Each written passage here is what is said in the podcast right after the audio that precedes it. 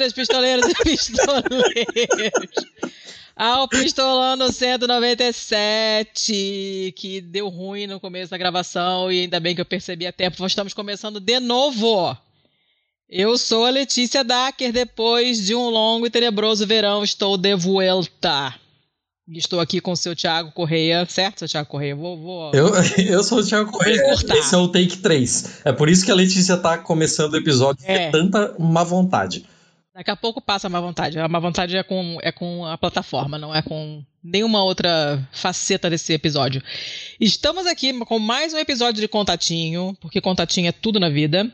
Esses aqui, esses contatinhos lindos, quem nos passou foi o Bastos, que é um amigo de longa data que eu e seu Tiago conhecemos pessoalmente, de outros carnavais, e que uh, jogou pra gente, jogou, jogou pra mim, no caso, num outro grupo, um, um, um, vídeo com o Pedro, a Sandra e outras pessoas. Depois, isso vai estar linkado no episódio que vocês já sabem, falando sobre o assunto que a gente vai expandir hoje no episódio aqui. E aí, né, falei, tem interesse. E Bastos passou o contato e estamos aí. Então, por favor, de novo, gente. Ai, meu Deus do céu.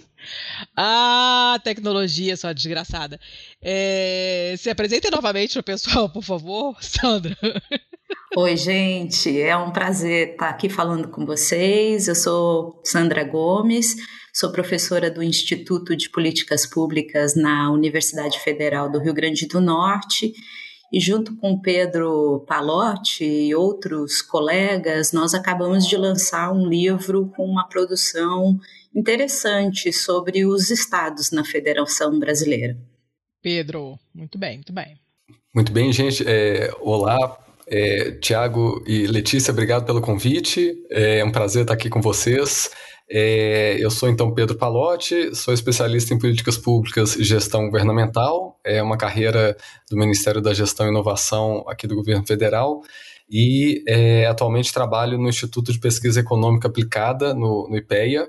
É, e, como Sandra já colocou, a gente lançou essa publicação recentemente e é, além de nós organizadores, né, nós contamos aí com um pouco mais de 60 pesquisadores e pesquisadoras que contribuíram é, com é, os capítulos né, que compõem a publicação. Então, é um prazer é, né, discutir esses, é, esse trabalho com vocês. Boa. Tiago, quer começar? Vou começar, vou começar porque esse já é o take 3 e daqui a pouco vai deixar de ser um prazer conversar com a gente se tem que demorar muito. eu vou, eu vou começar pelo mesmo começo que eu fiz na nossa primeira tentativa de gravação, que é tentando trazer uma questãozinha que eu sei que já vai ser um pouquinho fora da alçada de vocês, mas que assim, é, a gente teve uma, uma federalização, né, um republicanismo brasileiro posterior aos nossos vizinhos aqui da América Latina, mas quando a gente olha para, por exemplo, a Argentina, é, o próprio Chile e tal, o Chile não, porque o Chile na, é, são departamentos, né, mas na Argentina são províncias. E aqui a gente chama de estados, lá eles chamam de províncias. Tecnicamente, existe alguma diferença entre os dois? Existe alguma coisa assim que, que, que a gente possa dizer que muda de verdade a relação entre os entes federativos e o, e o Estado Nacional mesmo por conta dessas diferenças de nomenclatura? É, eu, eu diria o seguinte, Tiago: não existe uma distinção pura que diga quando é província é assim, quando é estado é de outro jeito. É, eu, eu diria que tem muito a ver com a história política de cada país, né? Então, uhum. Então, por exemplo, é, no contexto brasileiro, quando o federalismo se implanta no Brasil formalmente, é na Constituição, né, depois da, da proclamação da República, na Constituição de 1891, com a terminologia Estados, muito inspirado no, é, no, na nomenclatura dos Estados Unidos, que é o primeiro país é, que que adotam um, modelo de federalismo, né? É, e a Argentina tem outra história. Agora, vale notar que, enquanto o Brasil era uma monarquia, o que hoje a gente chama de estados, na monarquia, no período monárquico, era, era chamado de províncias. né? É, então, é, Pedro, tô, tô, tô descrevendo corretamente? Não é a, Constituição de 1891 que estabelece estados? Exatamente, é, é isso mesmo. E, inclusive, o, o nome, né, a gente copiou muita coisa da Constituição americana. É, o, o, nome é, é, do país né, se chamava, é, então, Estados Unidos do Brasil. Uhum. Pro Serra até 2010, né? que destreza esse plágio. Ai, gente, pois é. Uma vida inteira é, é. copiando o que os Estados Unidos têm de pior. Mais cafona. E, e, e a gente, é, é, pelo menos aí é, pode ser uma, uma, uma, inflexão assim, importante, né? que não, não é decorrência do nome, é claro, né? mas de, desses processos políticos que, que a Sandra mencionou, que é uma, uma é, alteração na autonomia, né? que é um, algo fundamental, a autonomia política né, dos entes subnacionais, é, então, uma prática muito comum durante o, o Império é, era a, o, o, imperador, né, é, em particular o Pedro II, é, é, destituir e é, nomear governadores de província. Né? Então, essa era uma atribuição do governo nacional. Né? É, com a, a, República, isso muda, né? É, os governadores passam é, a ter autonomia política, né? eles passam a, a ser eleitos. É, e, e é, é, curioso porque os dois primeiros presidentes da República eles tentaram destituir governadores e deu muito errado. Né? O Deodoro da Fonseca e o Floriano Peixoto viveram uhum. é, uma boa parte do governo deles é, com muita estabilidade política, é, em razão, entre outras coisas, é, de uma tentativa de destituir governadores. Né? Então, essa prática deixou de existir, pelo menos nos momentos né, em, que o federalismo esteve mais, mais forte. Né? A gente depois teve momentos de períodos autoritários né, em que é, aí de novo volta essa ideia de nomear governadores. Sim, é, a gente até teve o, o, o, problema com o Júlio de Castilhos né, no, no Rio Grande do Sul, da Revolução Federalista, e até, se eu não me engano, na época até chamavam ainda de presidentes de Estado, né? Mas, assim, qual era exatamente o nível de autonomia que tinha um presidente de Estado? Era parecido com alguma coisa né, da, do que a gente vê hoje, assim, de poder determinar as próprias leis, mas ainda subjugados à, à estrutura da Constituição Nacional? É, ou poderia ter algum tipo de conflito com a Constituição Nacional, desde que acertados alguns termos? Não, é, eu só trazer realmente o, o termo, né? Durante algum tempo ficou esse é, de é, presidente de, de Estado.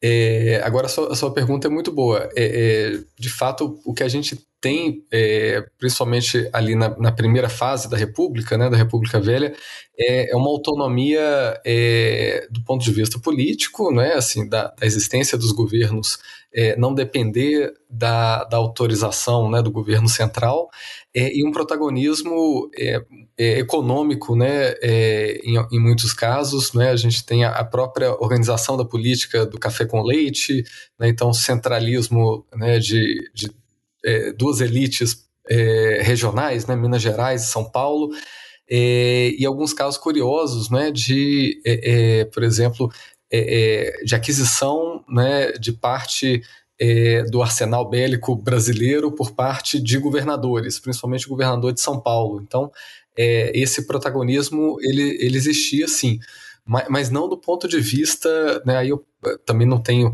um, um, entendimento tão detalhado né, da, da, autonomia de produzir leis, né, é, como a gente percebe nos Estados Unidos, isso pelo menos para a nossa república atual não acontece. Né, a gente tem um, um modelo bem, bem centralizado de produção normativa. Uhum. É, eu acho que, vamos dizer assim, os estudiosos do federalismo brasileiro, eles apontariam que se tem um momento histórico no Brasil em que o federalismo foi, vamos dizer, mais radical, sendo radical o modelo americano, onde os estados têm bastante autonomia, né, e o governo central tem um o governo central, o governo federal, né, tem um papel muito mais limitado é, foi durante a Primeira República, né? E, e tem, uma, tem uma série de autonomias políticas é, que, os, que a gente hoje chama de governadores tinham, né? Os estados naquele momento. Tanto é é, que é nesse período em que as desigualdades regionais elas vão atingir o seu ápice, né? É, então, se a gente comparar com o padrão atual, né, de hoje, do pós-constituição de 1988, é, mas até antes disso, na verdade, o papel de coordenador nacional do governo federal, né, de produzir relações intergovernamentais harmônicas, tá toda essa discussão no momento, né, se eu se essa redistribuição que existe no Brasil de hoje ela está beneficiando só o Nordeste, o Norte, né? Tem até o governador de Minas reclamando disso, uhum, mas sim, o coitado. É, mas o que, é, o que os estudiosos dizem é que na Primeira República, em que essa autonomia, vamos dizer, foi mais. Eu não sei se a palavra é, é radical, mas assim, é, onde os governadores tinham muita autonomia. Isso era de muito interesse, especialmente para São Paulo. Né? São Paulo queria é, ter autonomia para tomar suas decisões, escolher políticas públicas, estratégias é, diversas é, para aprofundar a sua, o seu desenvolvimento que vai culminar no, na industrialização. Né? Então, eu diria que é, a Primeira República é entendido como um período muito atípico do federalismo brasileiro, né? nesse sentido. Uhum.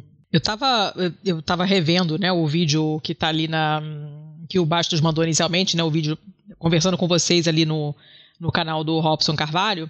E a um certo ponto, eu não sei, acho que foi você mesmo que falou, Sandra, se não me engano, sobre é, o fato de que a maior parte das pesquisas nessa área não, não, não estuda os governos estaduais, né? Tem uma, um foco muito grande no, no nos governos municipais e no federal, e os governos estaduais ficam meio largados como, como objeto de estudo.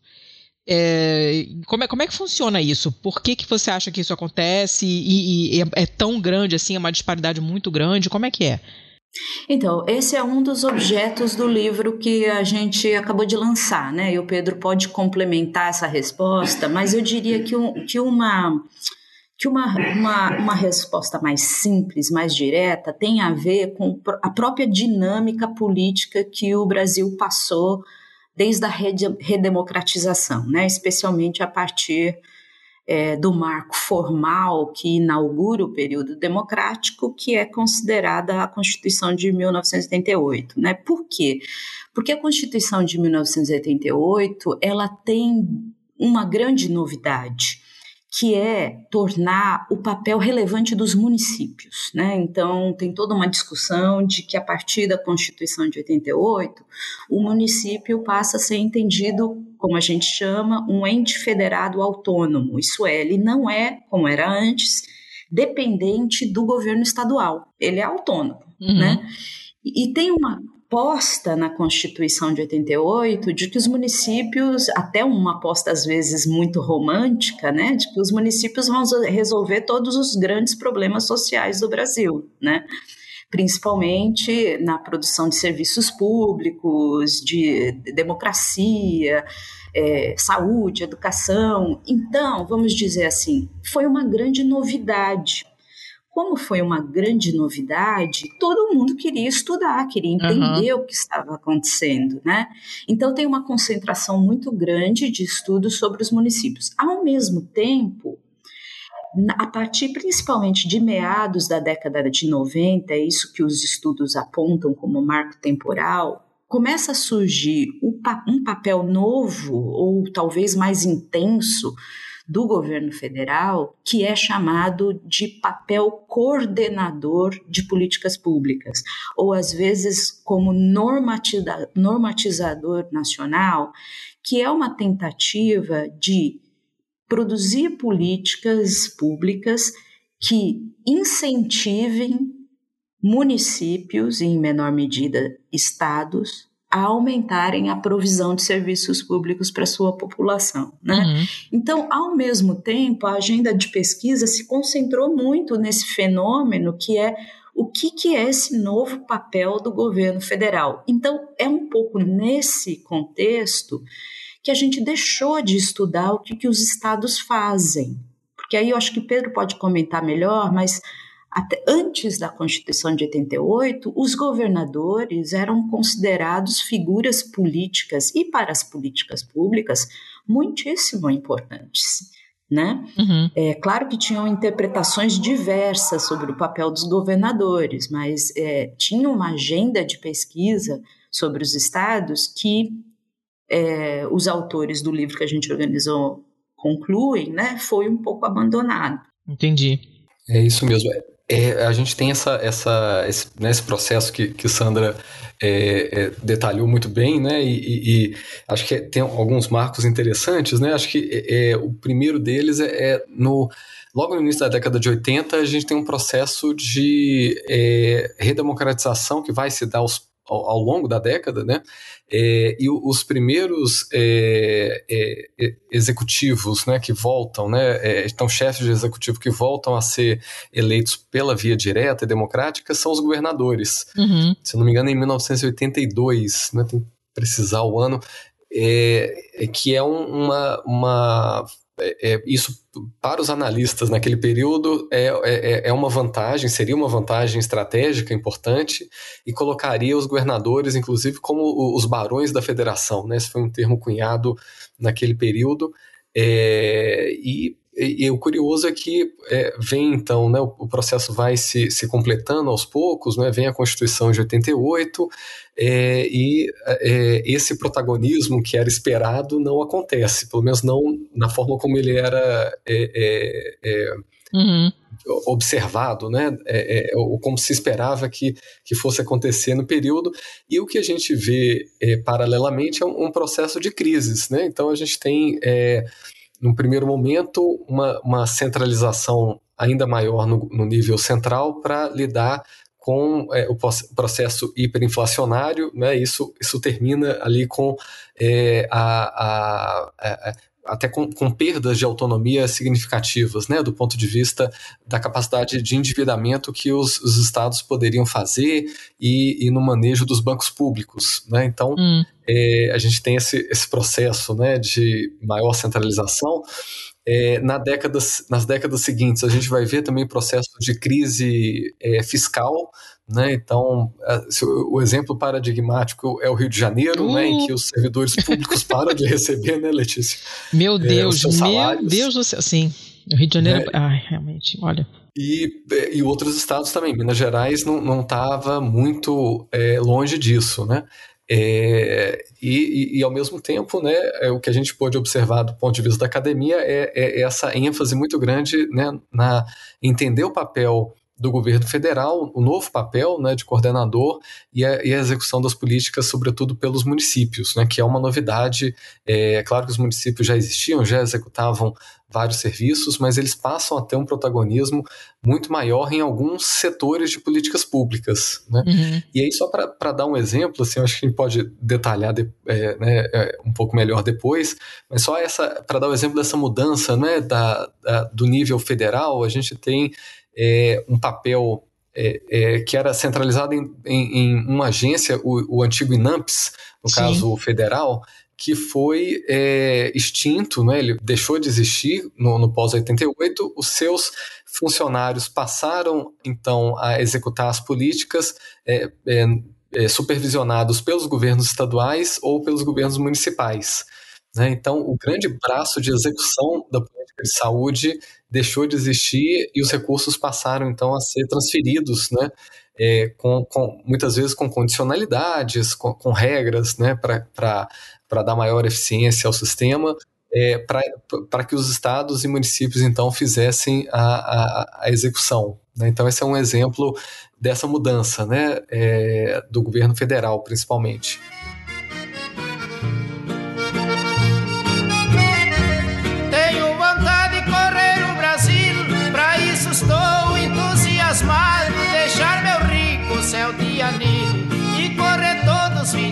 Estado, a Paraná e Santa Catarina, ir a São Paulo, Rio de Janeiro, a Ceará e depois Brasília, e um pedaço do torrão mineiro, a Pernambuco que é terra de açúcar, e trazer cheio um açucareiro para guardar de recordação, porque que é produto nosso brasileiro. Mas a, a, Sandra acabou de falar sobre essa ideia que veio na Constituição de 88 de transformar o, o município nesse, nesse ente federado com, com mais poder e tal. E uma coisa que a gente viu ao longo, principalmente do período da ditadura, foi uma chuva de criação de municípios.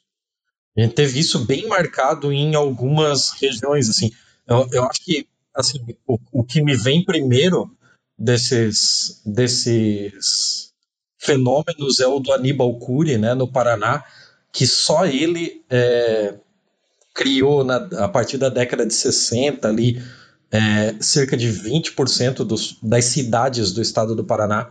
Ele fez 88 cidades novas no Paraná e que acabavam servindo como uma forma também de é, você criar uma regiãozinha administrada por aquela por aquele município, né, que vai depois servir de prestação de favores e de uma forma de justificar repasses de recursos e tal para manter o poder desse grande senhor que, é, que era o Aníbal Cury nesse, nesse estado, né? Uh, quando a gente passa para essa intenção de dar mais poder aos municípios, me parece uma certa jogada de tentar tirar um pouco de todo esse poder que havia dentro de quem era deputado estadual, dentro de quem estava dentro de uma, de uma esfera do Estado que tinha mais poder. Era esse o sentimento? Era, era isso que se visava conseguir com a Constituição de 88? Eu acho que esse é um ponto ultra discutido é, nos estudos brasileiros, Tiago. Eu diria assim: tem vários pontos, né? Vamos ver se eu consigo organizar e depois o Pedro corrige ou complementa. Historicamente, há quem interprete que, principalmente a partir de, do governo de Getúlio Vargas, a estratégia era diminuir o poder dos governadores ao estabelecer uma relação direta do governo federal com os municípios. Né? Então, não vou entrar em muito detalhamento, mas isso teria perpassado todos os períodos é, politicamente com a intenção deliberada dos, de retirar a dependência que os municípios tinham dos governadores de estado. Né? E hum. isso certamente foi uma estratégia também do regime militar.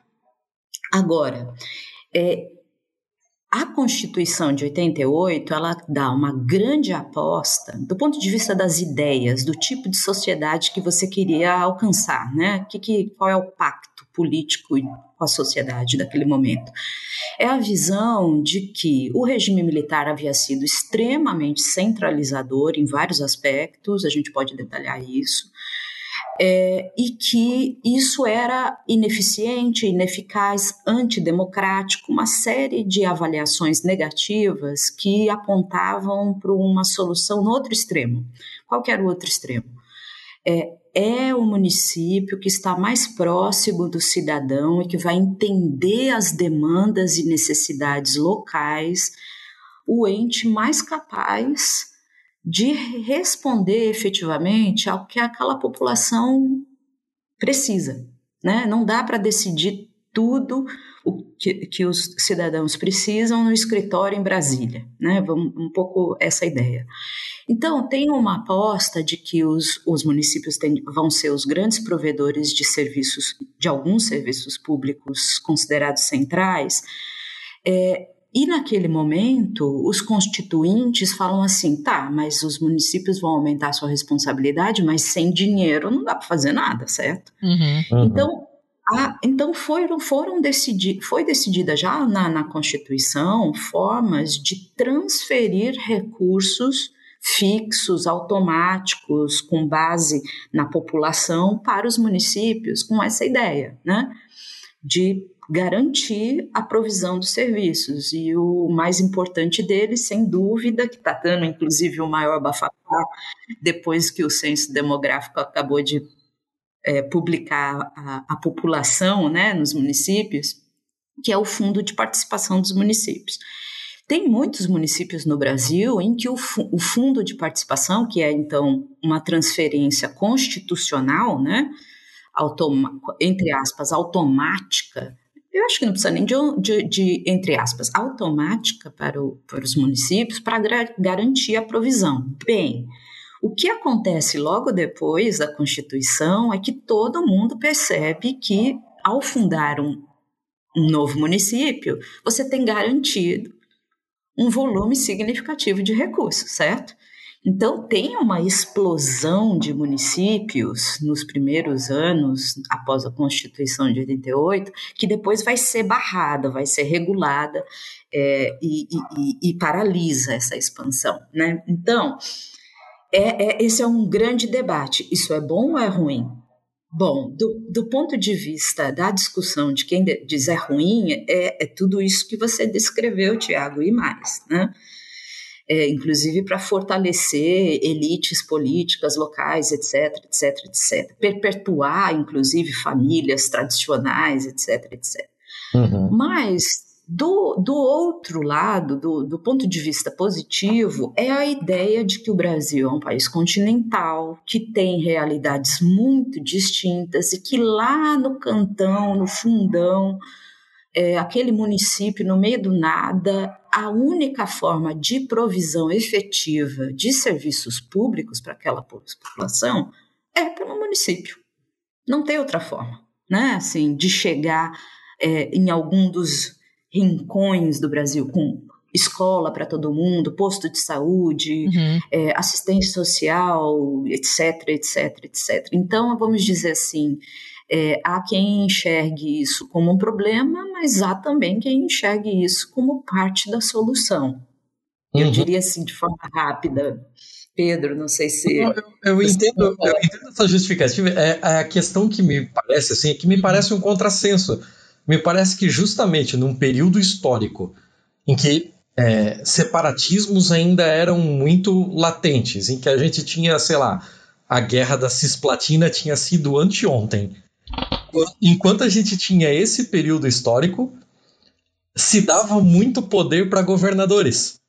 Justamente quando você poderia ter um risco ainda maior de, de, ter, de ter maiores cisões nacionais. Né? A gente falou aqui da, do, do, federalismo, né, do Júlio de Castilhos. Tipo, Júlio de Castilhos passou 20 anos no poder porque a Constituição da, do Rio Grande do Sul permitia, coisa que São Paulo não permitia, e isso tinha ficado nas constituições estaduais. Aí, tipo, me parece que é, governadores tinham poder demais quando isso poderia ser um problema para a unidade nacional. E justamente quando você tinha uma unidade nacional consolidada e você estava pensando em algo mais é, democrático a partir da Constituição de 88, você fragmenta para esse tipo de para esse tipo de, de estrutura mais voltado para o municipal que também de certa forma é, traz os seus problemas justamente pelo outro extremo, né? Tipo, ficou nem tanto ao céu nem tanto ao mar que hoje a gente às vezes até pensa Cara, por que exatamente a gente ainda precisa de uma Assembleia Legislativa estadual, sabe? Eu não sei se eu consegui me explicar, mas parece que parece que a gente foi para extremos completamente diferentes. É, é, tem essa, essa, essa questão mesmo, Tiago. E uma coisa muito curiosa que, que vem ali no, no pós-88, né, na verdade fez parte né, da, da, da Constituinte, é, é, associar a ideia de democratização com a ideia de descentralização. Né? São coisas diferentes. É, a gente tem estados unitários, inclusive estados unitários é, é, não democráticos, né? Uhum. É, com, como a China, por exemplo, que são altamente centralizados, né? ou, ou passaram por períodos de maior descentralização, é, usaram a descentralização, inclusive, e os governos subnacionais para produzir crescimento econômico, né? então parte do modelo chinês é, tem a ver com isso. No caso do Brasil, a gente fez uma associação entre essas duas ideias é, no pós-88. Né? Então, essa foi uma, uma, uma escolha é, do Constituinte né, e que marcou os primeiros anos é, da nossa nova república, né, como a Sandra é, bem, bem descreveu, e, e, e, aí a gente tem mudanças normativas que vão se dar ao longo da década de 90 e também nos anos 2000 que vão alterando esse jogo. Né? É, então, uma das alterações é essa que a Sandra mencionou, é, é a emenda é, é a Constituição número 15 de 1996, ela altera as regras para a criação de municípios. Né? A gente teve mais ou menos mil municípios criados no pós-88. É, e na, na, com essa mudança da Constituição, então, entre outras coisas, é, você tem que fazer um, um, plano de viabilidade desse novo município, tem que haver é, a, a um plebiscito que envolva né, ambas as, as populações, né? então que não envolva somente a população que vai ser, em, em tese, beneficiada com a criação do novo município. Então, é, essas mudanças aconteceram. É, e de lá para cá a gente tem atualizações muito pontuais, né? Como a gente tem que é, muitas vezes dar o número exato de municípios no país, a gente faz uma consulta é, é ao, ao, IBGE para saber se né, tem algum registro de novos municípios, é, mas isso é muito pontual, né? Uma coisa realmente muito. São pouquíssimos municípios criados né, aí depois dos anos 2000, principalmente. Uhum. Né? É, e, e, essa percepção também que é, é para quem esse, esse recurso adicional de, é, do Fundo de Participação é, Municipal, né, do, do FPM, para quem que ele, ele é, é, de fato é, traz benefícios, né? Assim, é, é de fato a, a, nova população que vai estar no município, em tese, né, com maior dedicação para o território, ou é para é, é, para a elite política local que vai ter acesso né, a, a novos cargos na, na, Câmara dos Vereadores, né, uma nova, é, é, novos espaços para a elite política local poder governar, né? inclusive não dividir esses espaços com a, a, a elite política do município anterior. Né? É, então, acho que esse, esse equilíbrio passa a valer. É, a gente tem outros processos né, de, de, centralização que vão acompanhar esse período e eu acho que vão criar um, um, um, um contrabalanceamento a esse excesso de, de enfim, essa, essa grande descentralização é, do pós-88. Né? Então, a gente tem é, a, a, a, instituição né, dos gastos obrigatórios é, em saúde, né, é, os gastos já eram obrigatórios em, educação, mas eles passam né, a, a, a, ser organizados de uma maneira mais sistemática com o, o Fundef, depois o, o Fundeb, né, para educação básica. Então, a gente tem uma reorganização é, da federação é, com maior protagonismo para o é, pro processo decisório no governo central, né, na União.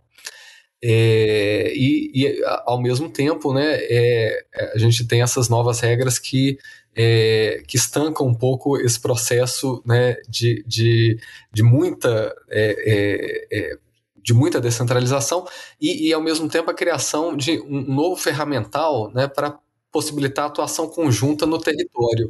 Né? É, a lei de consórcios públicos de 2005 ela aponta nessa direção. Né? Então, é, os consórcios já existiam, eram consórcios com uma institucionalidade um pouco mais, mais frágil né, antes dessa lei. Né? Com, a, com a lei, a gente passa a ter um, um novo processo né, para atuação conjunta no território. Né? E, e, isso é muito interessante porque a gente consegue também é, é, observar essas mudanças é, no plano dos estados. Né? Então, é, os, os, consórcios que entraram aí na, na no, no, debate público né, é, nos últimos dias né, uhum. é, seguem essa legislação. Né, é, que, que foi muito pensada por os municípios, né, mas ela pode ser utilizada também pelos estados, é, e a própria divisão territorial. Né, esse é um, é um processo que eu, que eu não acompanhei de perto, tem, tem colegas do IPEA que participaram né, mais intensamente disso, que é a, a, criação de novos estados. Né? Isso aconteceu também no, no final dos anos 2000, né? esses novos estados não foram aprovados, eram ali na região norte, né? É, o Pará seria né, o estado a ser subdividido. É... Ah, para falar sobre isso. Eu tava, é, já tinha uma pergunta para fazer sobre isso. e a gente teve né, um processo é, é de, de não aprovação desses novos estados, né, ao mesmo tempo que a gente tem é, também né, é, é, a aprovação de um, de um novo estado que significou muita mudança né, no território, que foi o estado é, de, de Tocantins, né, é, que desmembrou o território que era do estado de Goiás. Né, então, é, assim, tem essas, essas dinâmicas também no, no plano dos estados. Uh, eu vou aproveitar essa deixa, então. Letícia. Vai, manda aí, vai, vai na tua empolgação aí, aproveita que estamos no assunto. Beleza, eu vou aproveitar essa deixa para juntar duas coisas que vocês falaram. É, vocês falaram sobre a questão de você ter que fazer um plebiscito e tal com aquela região afetada para entender se faz sentido a, a emancipação de um novo território e tal. E aí agora a gente acabou falando desse negócio do, da divisão do Pará, né? Que ia, era, ia ser três estados, né? Pará, Tapajós e como é que era o nome do outro? Não lembro agora. Era Pará, Tapajós e. E Carajás? E Carajás, isso mesmo. Isso mesmo. E pergunta: se a gente, para fazer uma emancipação de um município, precisa fazer esse plebiscito, entender do pessoal ali e tal.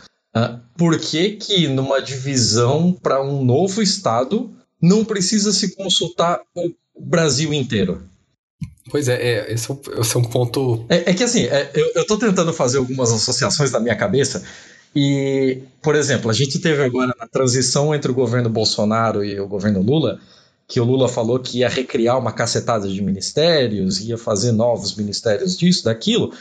E na cabeça daquele, daquela pessoa totalmente despolitizada, parece que o Bolsonaro implodiu um dos prédios do, do plano piloto e agora o Lula vai reconstruir e mais ainda, vai virar uma grande fileira de dominó ali de novo.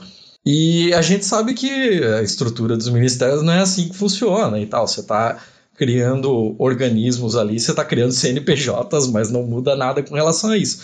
Quando a gente está falando em, em, criar novos estados, não é exatamente assim, né? Você está criando uma estrutura relativamente grande toda do zero, né? Você está criando é, novos, novos governos, você vai criar uma, um punhado de novas secretarias, você está criando, você está inclusive mexendo na divisão é, de poder federal no quesito de deputados federais, de senadores, né? Já que você tem três por estado e já que você tem um número de, de senadores, de deputados que é proporcional à, à, à população e tal, e quando se mexe nesse tipo de coisa, principalmente com senadores, é, por que, que essa consulta não é nacional, então? então, eu acho que o Tiago está levantando um ponto que é assim: você considera que o correto, o legítimo, seria consultar toda a população, mas essa não é a única forma de tomar uma decisão legítima, democrática, inclusive, né? Se a gente pensar. É, por que que, aliás, vou colocar de outra forma, é, os deputados federais, é, os senadores e, por que não, os deputados estaduais das regiões, dos estados afetados, eles são legitimamente eleitos como representantes da vontade dos seus eleitores. Então, em tese, Tiago, eles têm autonomia e legitimidade para tomar a decisão.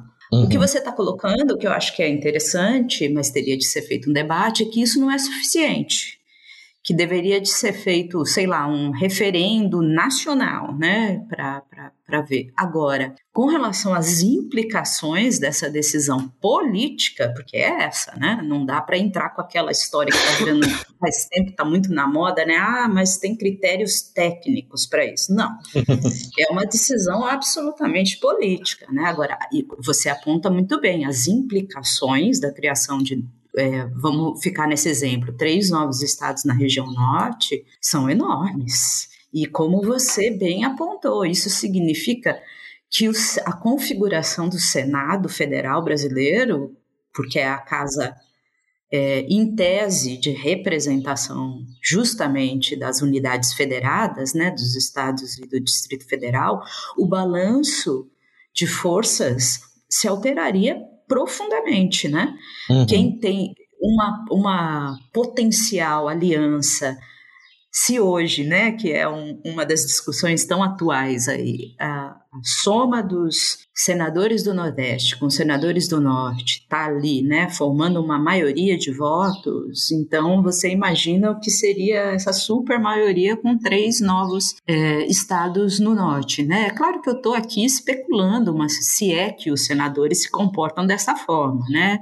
Uhum. Mas certamente as implicações da criação, as implicações políticas, né, da criação de três novos estados seriam muito grandes.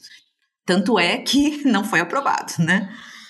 E agora eu vou jogar aquela pergunta capciosa, né? Para vocês, foi um erro ou um acerto não ter aprovado? É, Pedro, eu vou deixar essa, é, essa batata quente com você. Essa batata aqui.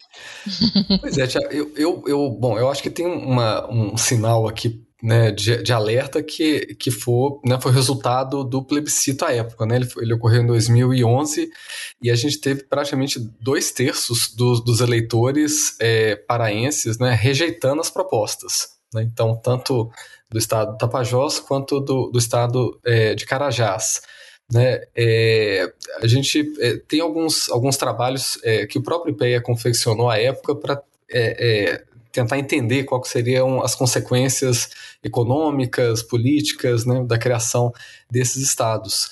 É, eu acho que do, do ponto de vista é, é, local, né, assim, você é, cria um, criaria uma situação é, nova, né, é, uma reorganização daqueles territórios ali de uma maneira né, muito acelerada é, e, não lidaria com um problema, né? Assim, aí, sem, sem dizer se foi uma decisão acertada ou não, mas é, tem uma, uma questão que é anterior a essa, a essa discussão, que é o, o tamanho dos municípios na região norte do país. Né? Hum. Né? Porque se a gente fala que tem muitos municípios no país, né, no Brasil em geral, você citou Rio Grande do Sul, é, eu, eu, conheço mais de perto o exemplo de Minas Gerais, o, o sul de Minas né, ele é, é, é hiperpovoado de municípios, né, micromunicípios inclusive, uhum. é, e essa não é a realidade do norte do país. Né? A gente tem inclusive alguns municípios né, é, que são né? maiores do que estados brasileiros, né, os estados menores ali do Nordeste. Então,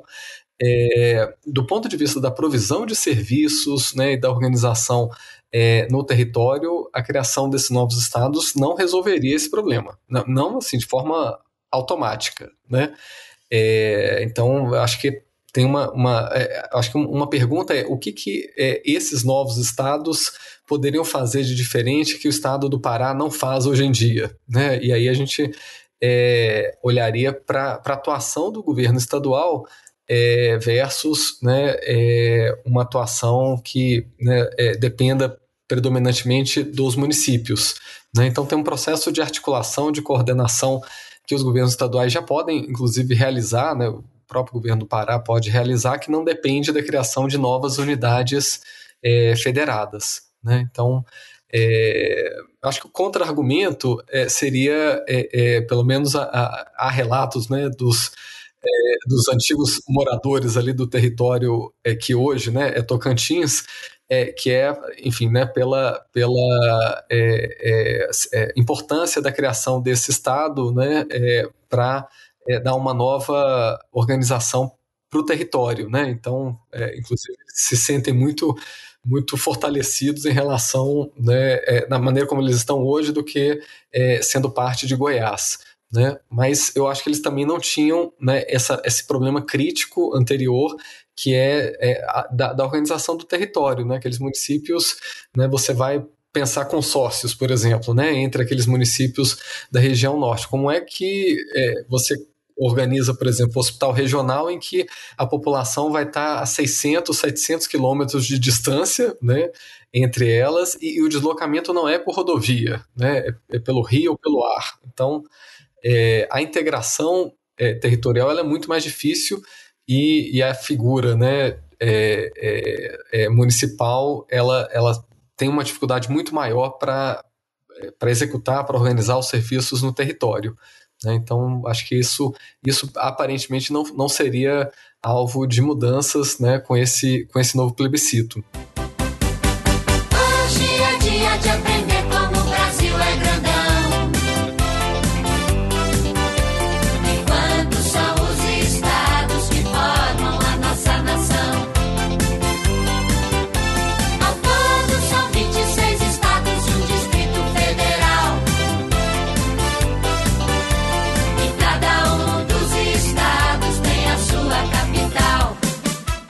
Aqui eu tô, nesse momento aqui eu tô, eu tô na Itália, né? E eu tô na província de Perugia. Aqui a organização é um pouco diferente.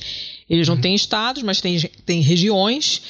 É, as regiões têm é, presidente, um presidente da região, que ninguém, ninguém conhece o nome desses presidentes, ninguém sabe quem são essas pessoas. É, na, na, na, televisão é, fala-se muito mais dos senadores, por, por exemplo, né, e, e, praticamente nada dos presidentes de região.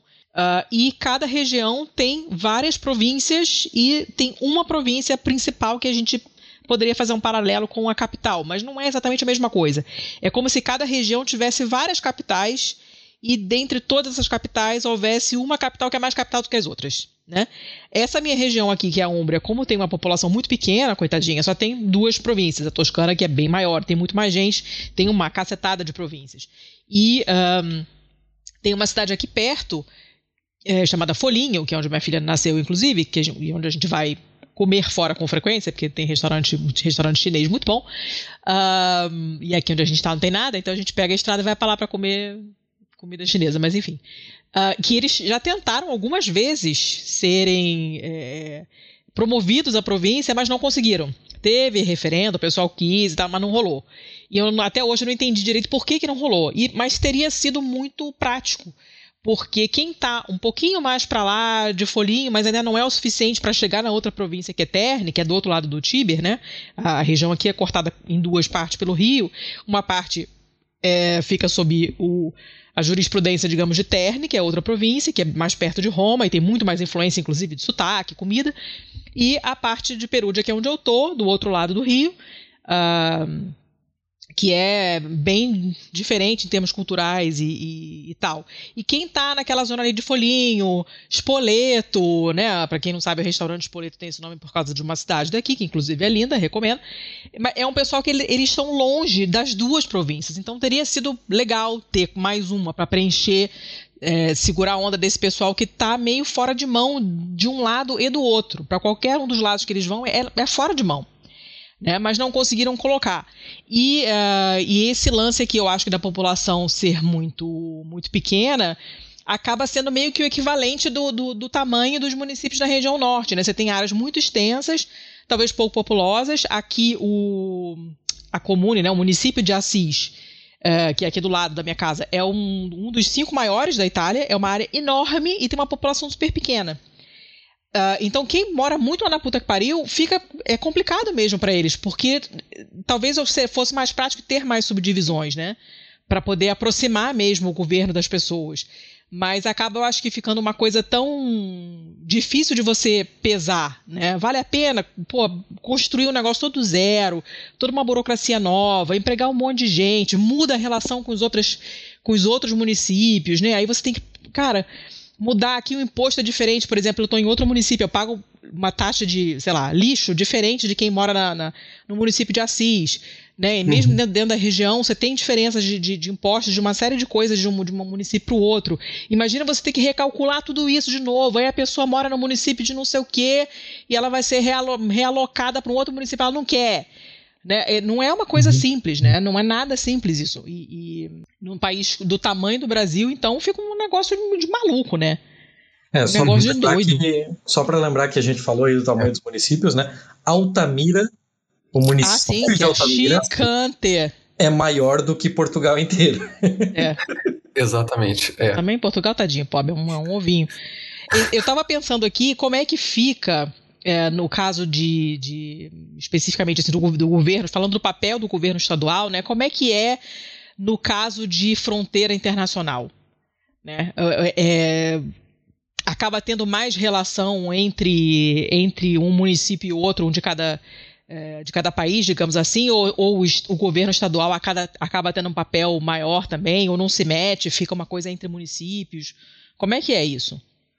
Olha, eu não tenho, não tenho informações a respeito, Pedro. Você tem? A gente só ouve a crise nas fronte na fronteira é. com a Venezuela, né? Pois é, mas aí quem que se mete nessa crise, né? É o prefeito, é, é o, é o governador que reclama? Quem que, quem que resolve essa, essa treta? Eu diria que, em tese, a solução nunca é um ator sozinho, né? Mas isso em teoria. É, eu também não, não tenho essa. É, não, não, acompanho essa discussão, Letícia, assim, mas é, é, eu, bom, já, já, já li um trabalho sobre é, um consórcio na região de fronteira, né, e, e aí a tentativa de incluir né, o, o ente subnacional vizinho né? Então, assim, o município do outro país, se não me engano, na Argentina, né, é, para dentro do consórcio, sabe? É, e é muito interessante porque ele não pode figurar formalmente, né? Porque é, as regras todas estão é, tão, é, voltadas, né, para os entes é, brasileiros, mas ele participa sim do consórcio na execução de algum de alguns serviços, né? então eu conheço só, só essa experiência né, é, de enfim, relações entre é, entes subnacionais. Né? Uhum. E é muito interessante porque é, é, é, a tentativa de incluir mesmo esse, esse ente municipal para dentro de um consórcio brasileiro. Uhum. Né?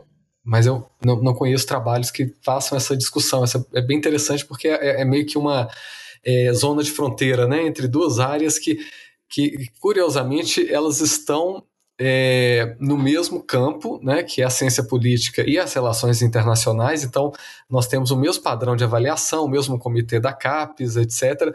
Mas, é, é, pelo menos no meu entendimento, não sei se Sandra tem essa visão também, é, é, elas estão muito pouco integradas na produção de estudos, sabe? Então, uhum. a gente tem assim os estudos internacionais e os estudos das políticas públicas nacionais.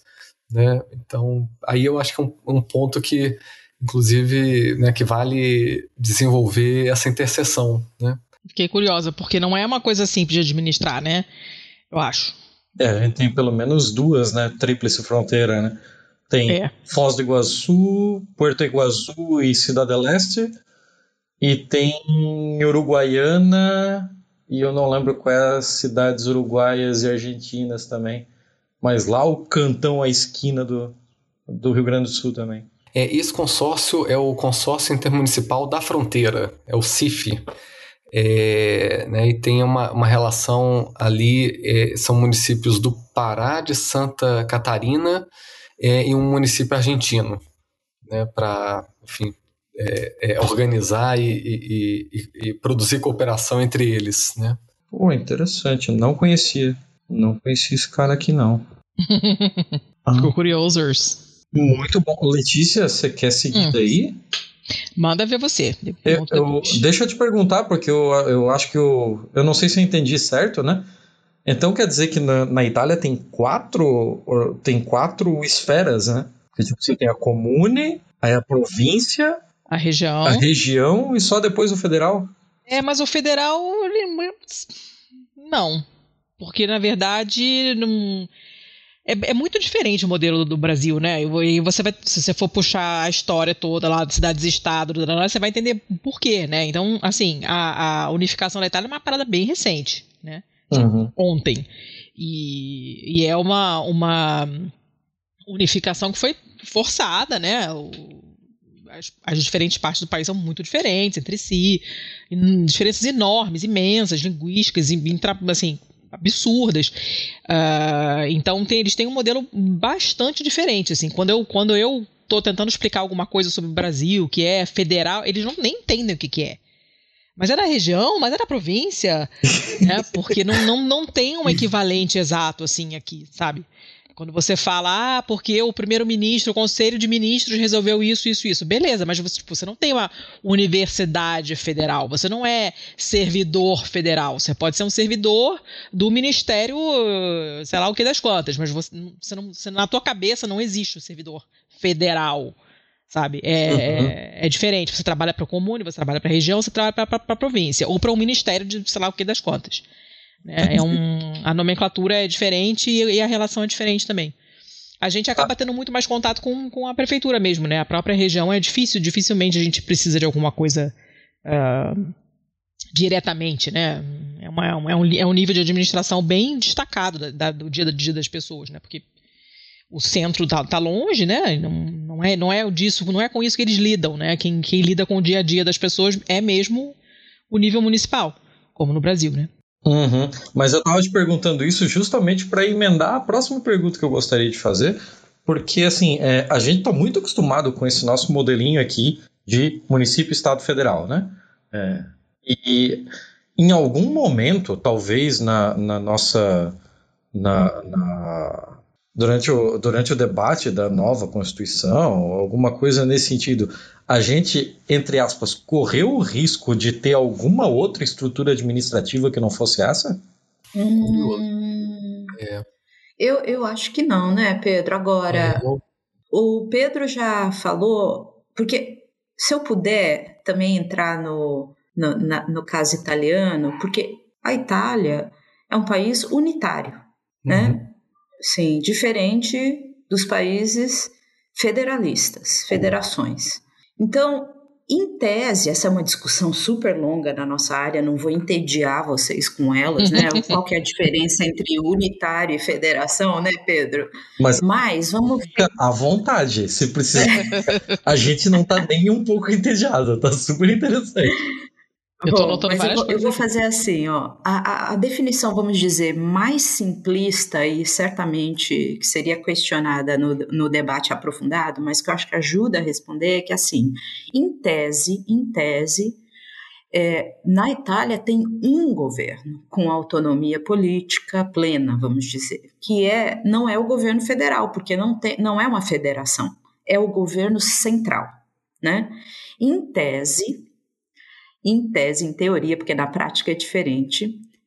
E a Letícia já mostrou que tem, já tem alguma diferença na, na as subdivisões menores que o Estado Nacional, regiões, províncias, seja o que for, elas seriam divisões não com, uh, produzindo é, entes politicamente autônomos, como no Brasil, mas divisões administrativas de gestão, quase, do governo central, que é para sabe, né, para poder viabilizar a gestão do território, das políticas, etc, etc. Essa é uma definição muito básica, porque não é verdade que, é, mesmo em estados unitários, não tenham regiões administrativas que tenham autonomia em certas áreas de política, o que vai produzir no debate internacional, assim, não existe estado unitário e federal, existe um longo contínuo com muitas áreas cinzentas, né, que pode estar tanto de um lado como outro. Então, eu diria assim, é, de fato, você não, não vai ter governo federal é, na Itália. Você tem um governo central e divisões, subdivisões administrativas. Aí eu não sei dizer o quanto de autonomia para iniciar legislações, políticas públicas, é, essas regiões e esses governos subnacionais têm, mas eu diria que bem menos do que no caso brasileiro, se a gente comparar com os estados e os municípios. Ou seja, na literatura, nos estudos acadêmicos, né, a gente diz ah, o desenho institucional do Estado italiano é muito diferente do desenho institucional, no nosso caso aqui, que a gente está falando de distribuição de poder ou autoridade política do Brasil. Exatamente. E um outro exemplo é aí, aí perto né, da, da Itália, a França, né, também um outro estado unitário e com uma é, relevante descentralização administrativa, né, é, em departamentos, né, e depois na figura ali dos municípios, né, é, inclusive é, a gente pode ter mais de uma figura, né, é, no mesmo espaço territorial. É, a, a, a grande questão é, é, que nos estados unitários essas figuras elas são criaturas vamos dizer assim né? É, que podem inclusive deixar de existir num, num, num futuro próximo, né? É, e, e, e é, nada garante, né, que é, é uma divisão, por exemplo, em, em três é, níveis ou quatro níveis vá se manter assim no futuro. Né? No, no, caso do Brasil, a gente tem essa como uma cláusula pétrea, inclusive, né, que não pode ser modificada na Constituição, que é a figura dos entes federados. Né? Então, uhum. é, é um grau de, de autonomia política né, é bem significativo. Agora, a gente pode pensar também do ponto de vista da, da vida do cidadão, né, a descentralização que é mais relevante é a descentralização administrativa, né, ou seja, o que, que de fato esses governos locais estão fazendo. Né, e aí a gente pode inclusive se deparar com estados é, que são unitários né, do ponto de vista político, mas que têm uma alta descentralização é, é é, na execução dos serviços por parte dos governos mais próximos do cidadão, né? Esse Inclusive, governo. né, Pedro, na literatura, o caso da Suécia é exemplar, né? Porque é um estado unitário com alta centralização é, decisória no governo central, mas o que seria o nosso equivalente, mais ou menos, aos municípios, tem bastante autonomia, né? Muito curioso esse caso. E acho que também a gente podia botar como é difícil classificar né, os países em um ou outro. A China, né, Pedro, que você também citou, a China formalmente, é.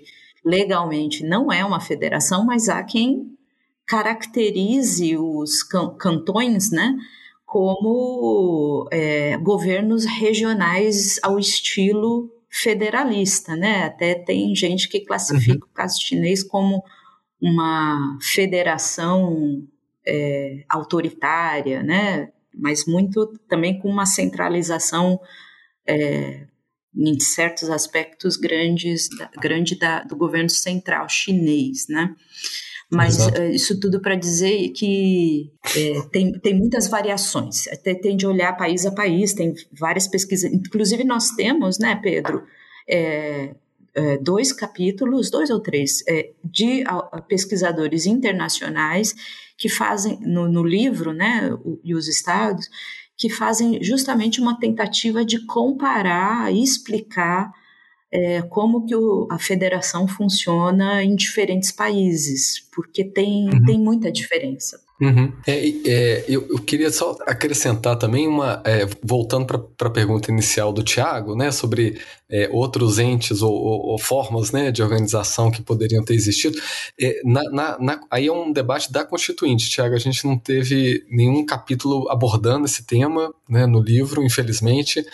É, mas é, é, curioso a gente pensar assim, é, é um, um, formato talvez que, que é, faz falta na federação, vamos dizer assim, né? Uhum. Que, e, e, que é a, a né, um, um, eu acho que o mais evidente deles é a ideia da região metropolitana, né? Que é algo Sim. que foi é, aí de fato foi descentralizado para os estados, né? É, não é uma atribuição federal criar regiões metropolitanas, essa é uma determinação da, das constituições estaduais. É, a gente teve uma proliferação né, de regiões metropolitanas é, no pós-88. No entanto, há um, um, gap enorme sobre como é que essas é, regiões podem se organizar para prover melhores serviços. Né? E aí a gente tem uma multiplicidade de arranjos tem região metropolitana que funciona a partir de uma remodelação, né, uma remodelagem da antiga empresa é, da época da ditadura, né, uma empresa pública que é, gerenciava vários serviços. Né? É, a gente tem modelos em que há um, um consórcio cumprindo essa função de organizar né, os entes federados no território. É, e, e, em outros casos, a gente tem agências estaduais né, é, que cumprem esse papel. É, em vários outros casos a gente não tem nada. Né? Então, é, a região metropolitana simplesmente não funciona, né, porque ela é fragmentada nos interesses da capital e dos outros municípios satélites. Né?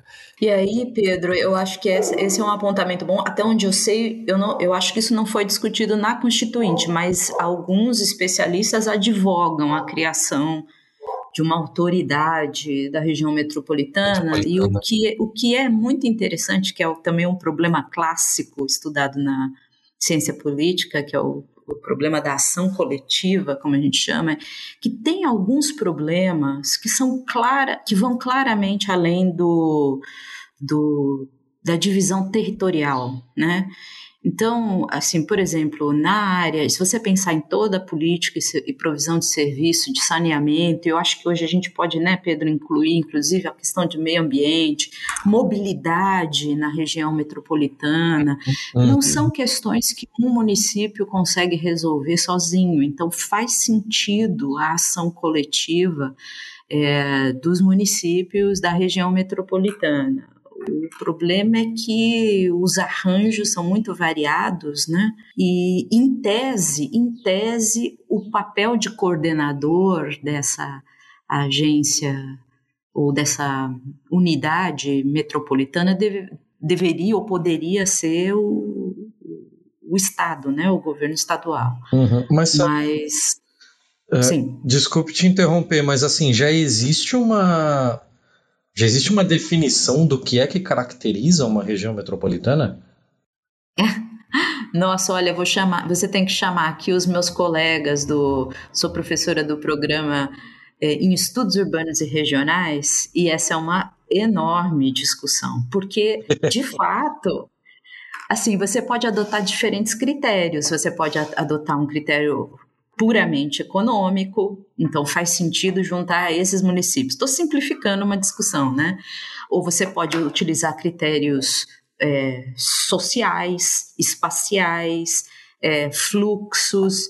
É, o próprio IBGE ele vai cri criando regiões, né, a partir é, de estudos que não coincidem com as regiões metropolitanas de fato, porque a, decisão de quem vai ser membro da, de uma região metropolitana tem um aspecto que inevitavelmente é político, né?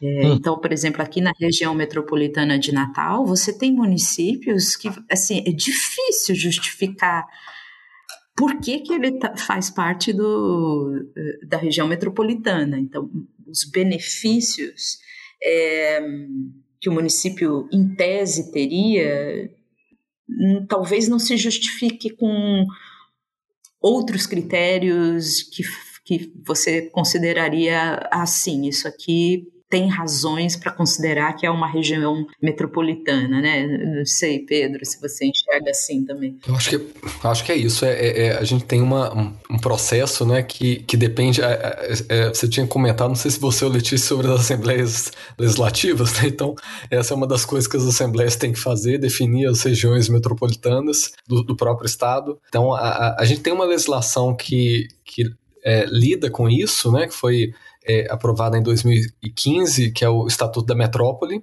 é, mas esse é um, é um processo em construção, né? Porque, exatamente porque não tem uma, uma figura jurídica única, né? uma estratégia única para lidar com o desenvolvimento urbano no território.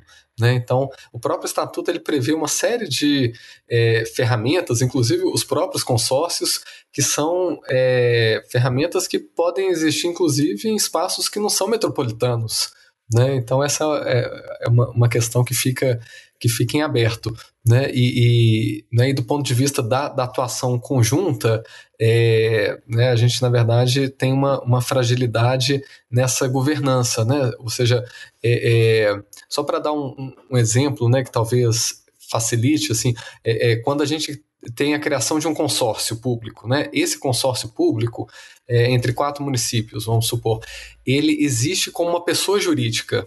Né? Então, é, é, ele existe inclusive como ele vira uma autarquia, né? que é uma, é, uma entidade jurídica da administração indireta, né? Desculpem eu administrez, viu, minha gente?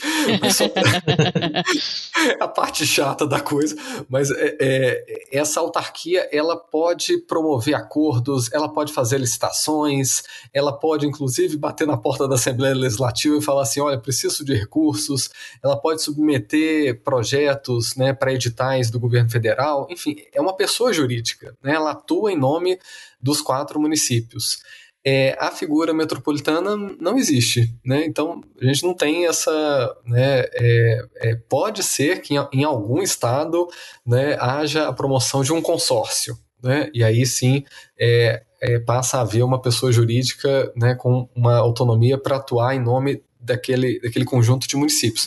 Mas pode ser que não, né? E aí é, esses espaços ficam em aberto e esse é um, um problemão, né? Assim, do ponto de vista da, da, das metrópoles, né? Que reúnem boa parte da população brasileira, né? Viver em espaços em que a, a questão urbana está muito mal resolvida, né? De transporte público, de saneamento básico, é, de cuidado com o meio ambiente, né? Então essas questões que envolvem muitos recursos econômicos é, e, e demandam muita coordenação política, né? Aqui, saindo do, do assunto do, do, dos centros urbanos, mas é, falando ainda de peculiaridades, né? Aqui você tem algumas regiões que têm. Eles chamam, são, são regiões de estatuto especial, que tem uma legislação um pouco diferente, taxação diferente, porque tem condições é, de, geográficas diferentes. Então são. Eu nem sei quantas são, mas é, tipo Trentino Alto Adige, que é lá no norte, lá para cima, porque tem montanha, neve, é, já é fronteira quase com a Áustria, sei lá. Aí as ilhas, a Sicília e a Sardenha, porque são, obviamente, coisas bem específicas, né? São ilhas grandes, que têm peculiaridades geográficas e tal. Então a legislação muda um pouco para elas, né? São regiões, então, teoricamente, tem a mesma posição hierárquica de todas as outras regiões, mas elas têm um estatuto especial só para elas por causa dessas peculiaridades geográficas, né? Existe alguma coisa semelhante no Brasil, assim, alguma exceção de algum tipo é, para uma região que tem alguma bizarrice, digamos, geográfica, ambiental, alguma coisa desse tipo? Ou deveria ter? Vocês acham que seria uma boa ideia? É, a, a única que, que eu me recordo, não sei se, se Sander tem, tem outras, é, é a Zona Franca de Manaus, né? Que a gente tem todo um regime fiscal, tributário próprio, assim, para a região, né? É, mas uhum. um, um, ponto que é muito interessante, Letícia, é que é, o nosso modelo federativo é, ele é simétrico, né? Então, é, o que, que isso acaba, acaba criando, né? É, independentemente do porte da estrutura né, é, do ente federado, tanto as obrigações quanto os, os direitos né, da, do, dos entes federados são idênticos. Né? Então, não importa é, a, a, não importa essas diferenças enormes, né? Então essa é uma é, é um, acaba sendo um desafio muito grande né, no nosso para o nosso federalismo. Não sei se, se você tem algum outro exemplo, Sandra, de... Então, eu acho que não por razões é, propriamente geográficas, mas uhum. a Constituição de 88 tenham como meta diminuir as desigualdades regionais, né, que são históricas, que a gente estava falando, se aprofundaram justamente quando na Primeira República, quando o Brasil se torna oficialmente uma, uma federação, né? Então, eu diria assim, o tratamento diferenciado, ele tenta, é, em, mas não em uma política, é, ainda que o o Fundo de Participação dos Estados seja que é um outro fundo constitucional, né, de repasse de recursos, tenha claramente aspectos redistributivos, transferir mais para as regiões mais pobres.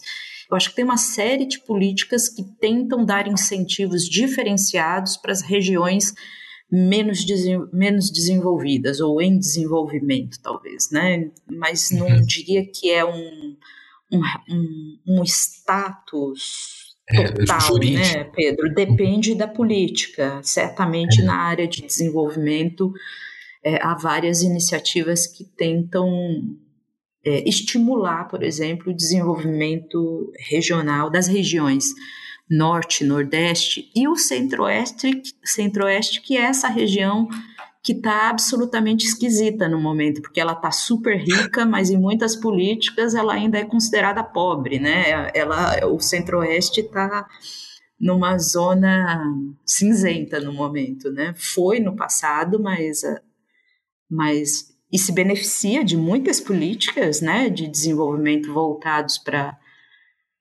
e outras políticas também de transferência de recursos, mas é, o Centro-Oeste já não é mais o mesmo, né? Além da seca ferrenha, do chão batido e da brenha, o meu Nordeste tem brilho. Quer conhecer, então venha, que eu vou te mostrar a senha do coração do Brasil. São nove estados na raia, todos com banho de praia, num céu de anil e calor. Crescentes, fortalecidos, onde o Brasil começou.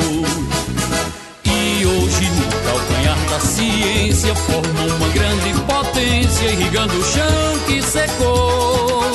É verdade que a seca ainda deixa sequela, mas foi aprendendo com ela que o nosso Nordeste ganhou. Deixou de viver de uma vez de esmola e foi descobrindo na escola a grandeza do nosso valor. É, eu, eu perguntei desse negócio da, da região metropolitana justamente porque aqui em Santa Catarina nós temos apenas uma, né?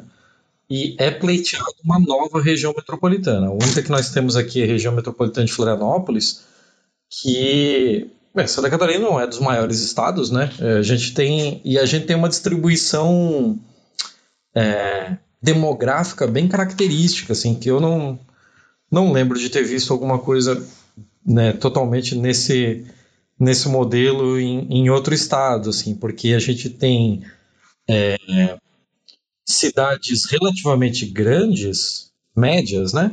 mas muito bem distribuídas. Então você tem pequenos polozinhos. Então lá no oeste você tem Chapecó, no sul você tem Criciúma, no, no meio do estado ali no, no litoral você vai ter Florianópolis, na serra você tem Lages, no Vale do Itajaí você tem Blumenau e no norte você tem Joinville e aí você é, distribuiu até que bem assim, né, demograficamente a, a população. Então hoje nós temos uma região metropolitana em Florianópolis que apesar de ser uma região metropolitana, ela mal chega em um milhão de habitantes.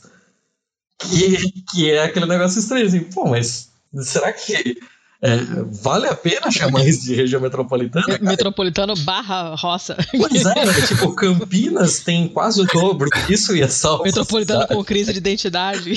tá então, e agora tá para sair a nova região metropolitana, que deve ser a região metropolitana do, do norte catarinense, Joinville, que também, somando tudo, vai ficar muito próximo de um milhão de habitantes. Isso porque Joinville tem 700 mil. É, a maior cidade do estado tem 700 mil.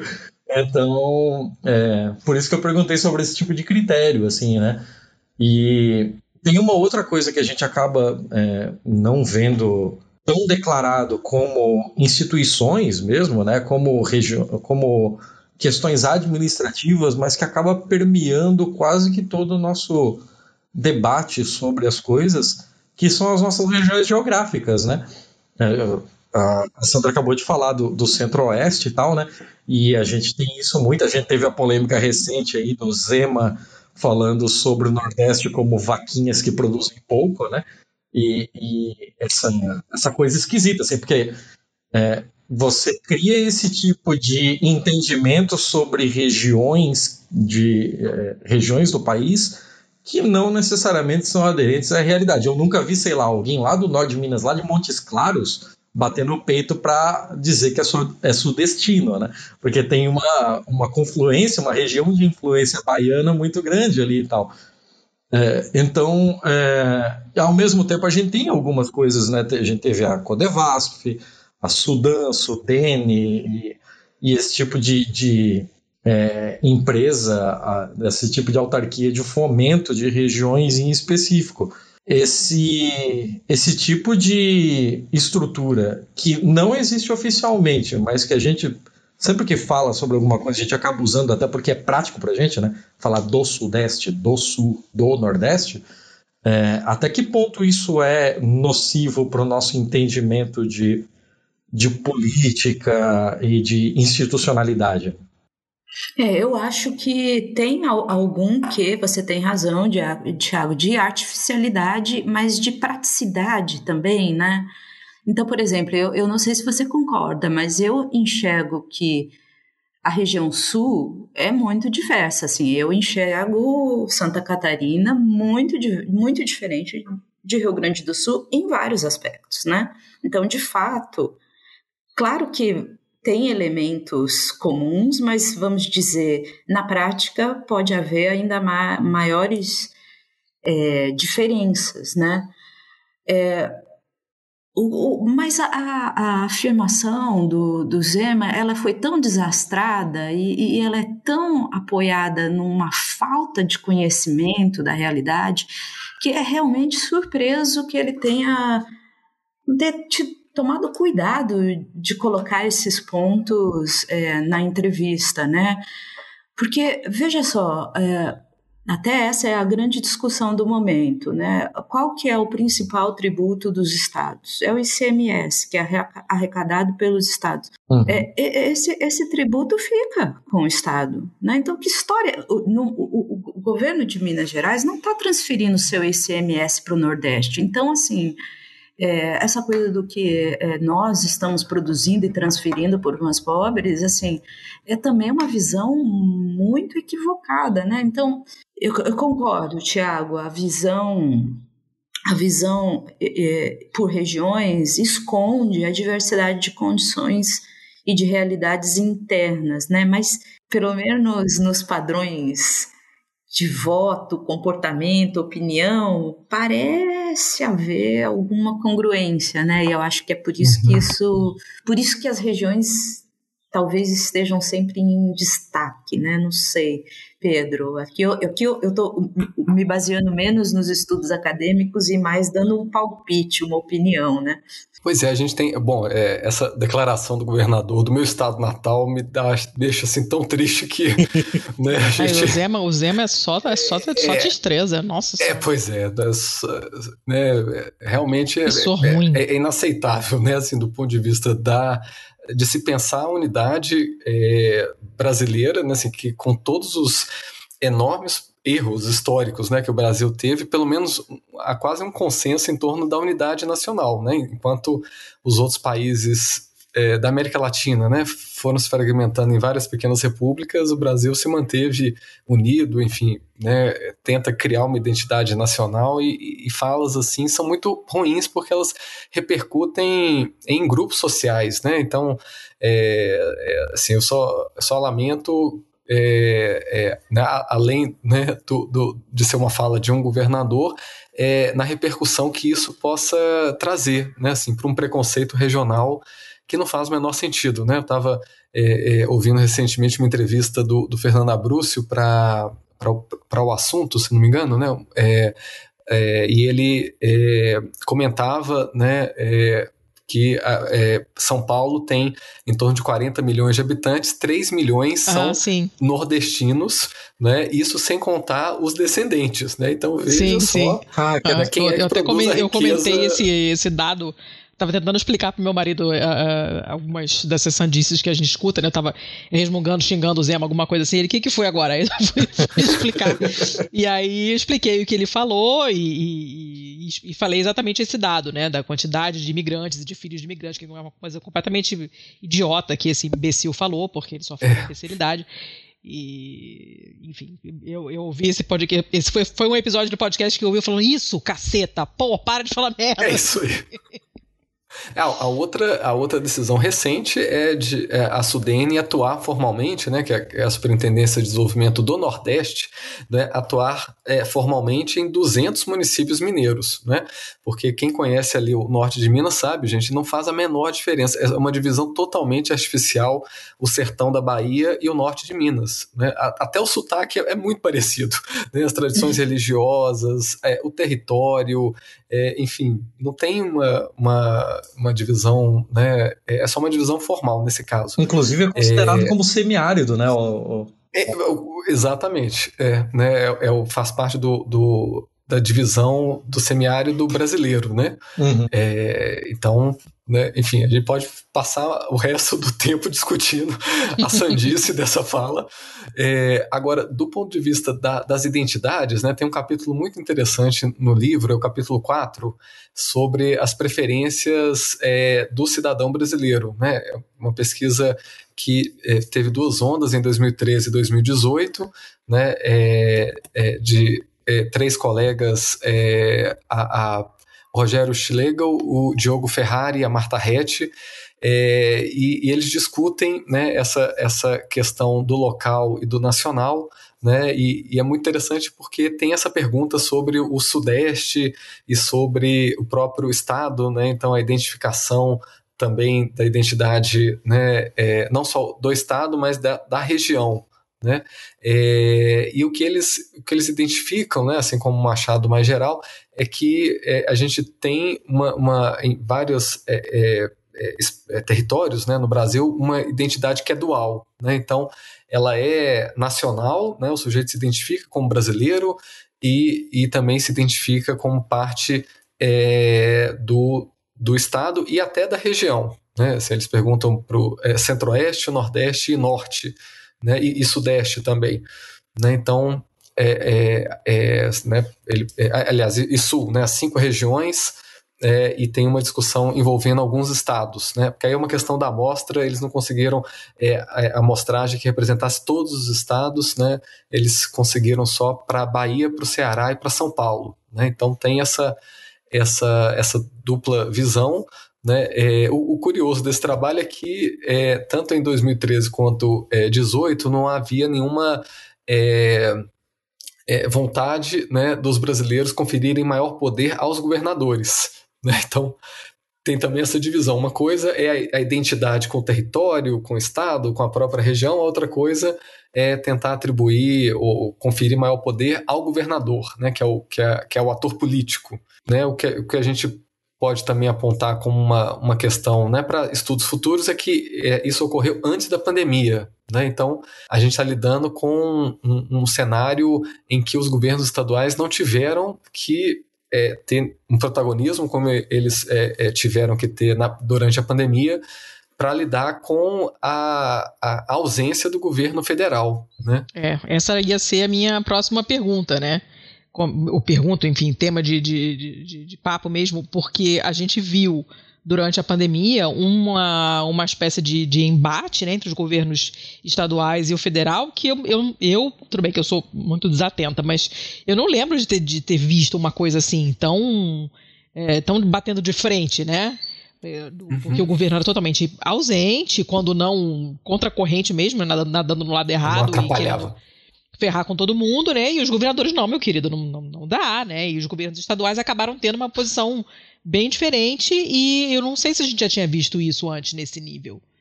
É, Foi uma novidade. Essa, eu acho que pegou todos de surpresa, né? Assim, é. o, a gente, eu tenho em co, coautoria com meus colegas um capítulo nesse livro que trata justamente de como os governos estaduais, que decisões eles tomaram durante a pandemia, e tem muita variação, né? O que, que, o que, que é para quem estuda políticas públicas, especialmente um assunto que é muito estudado no Brasil, que é a coordenação nacional de políticas públicas, né? A grande surpresa, e não é só na saúde, né, é que o governo Bolsonaro, pela primeira vez desde a Constituição de 88, não produzia coordenação nacional, e ou vamos também poderia colocar assim um diálogo para com os estados e municípios, né? A gente pode até aprofundar mais exatamente o que, que é isso. E, e no caso das ações é, para controle da, do espraiamento do vírus, isso vi, foi escalando politicamente, não só porque o governo Bolsonaro é, tinha abandonado a ideia de fazer uma coordenação nacional de diretrizes mínimas, etc., mas porque é, eu acho que hoje está bastante consensual, né? Assim, é, o, o, o, governo Bolsonaro temia os efeitos devastadores econômicos do fechamento, da suspensão das atividades na sua popularidade na economia e, por consequência, na sua popularidade, né? Então, o enfrentamento dele com os governadores já vinha de antes, tanto é que o consórcio Nordeste é formado até antes da pandemia, né?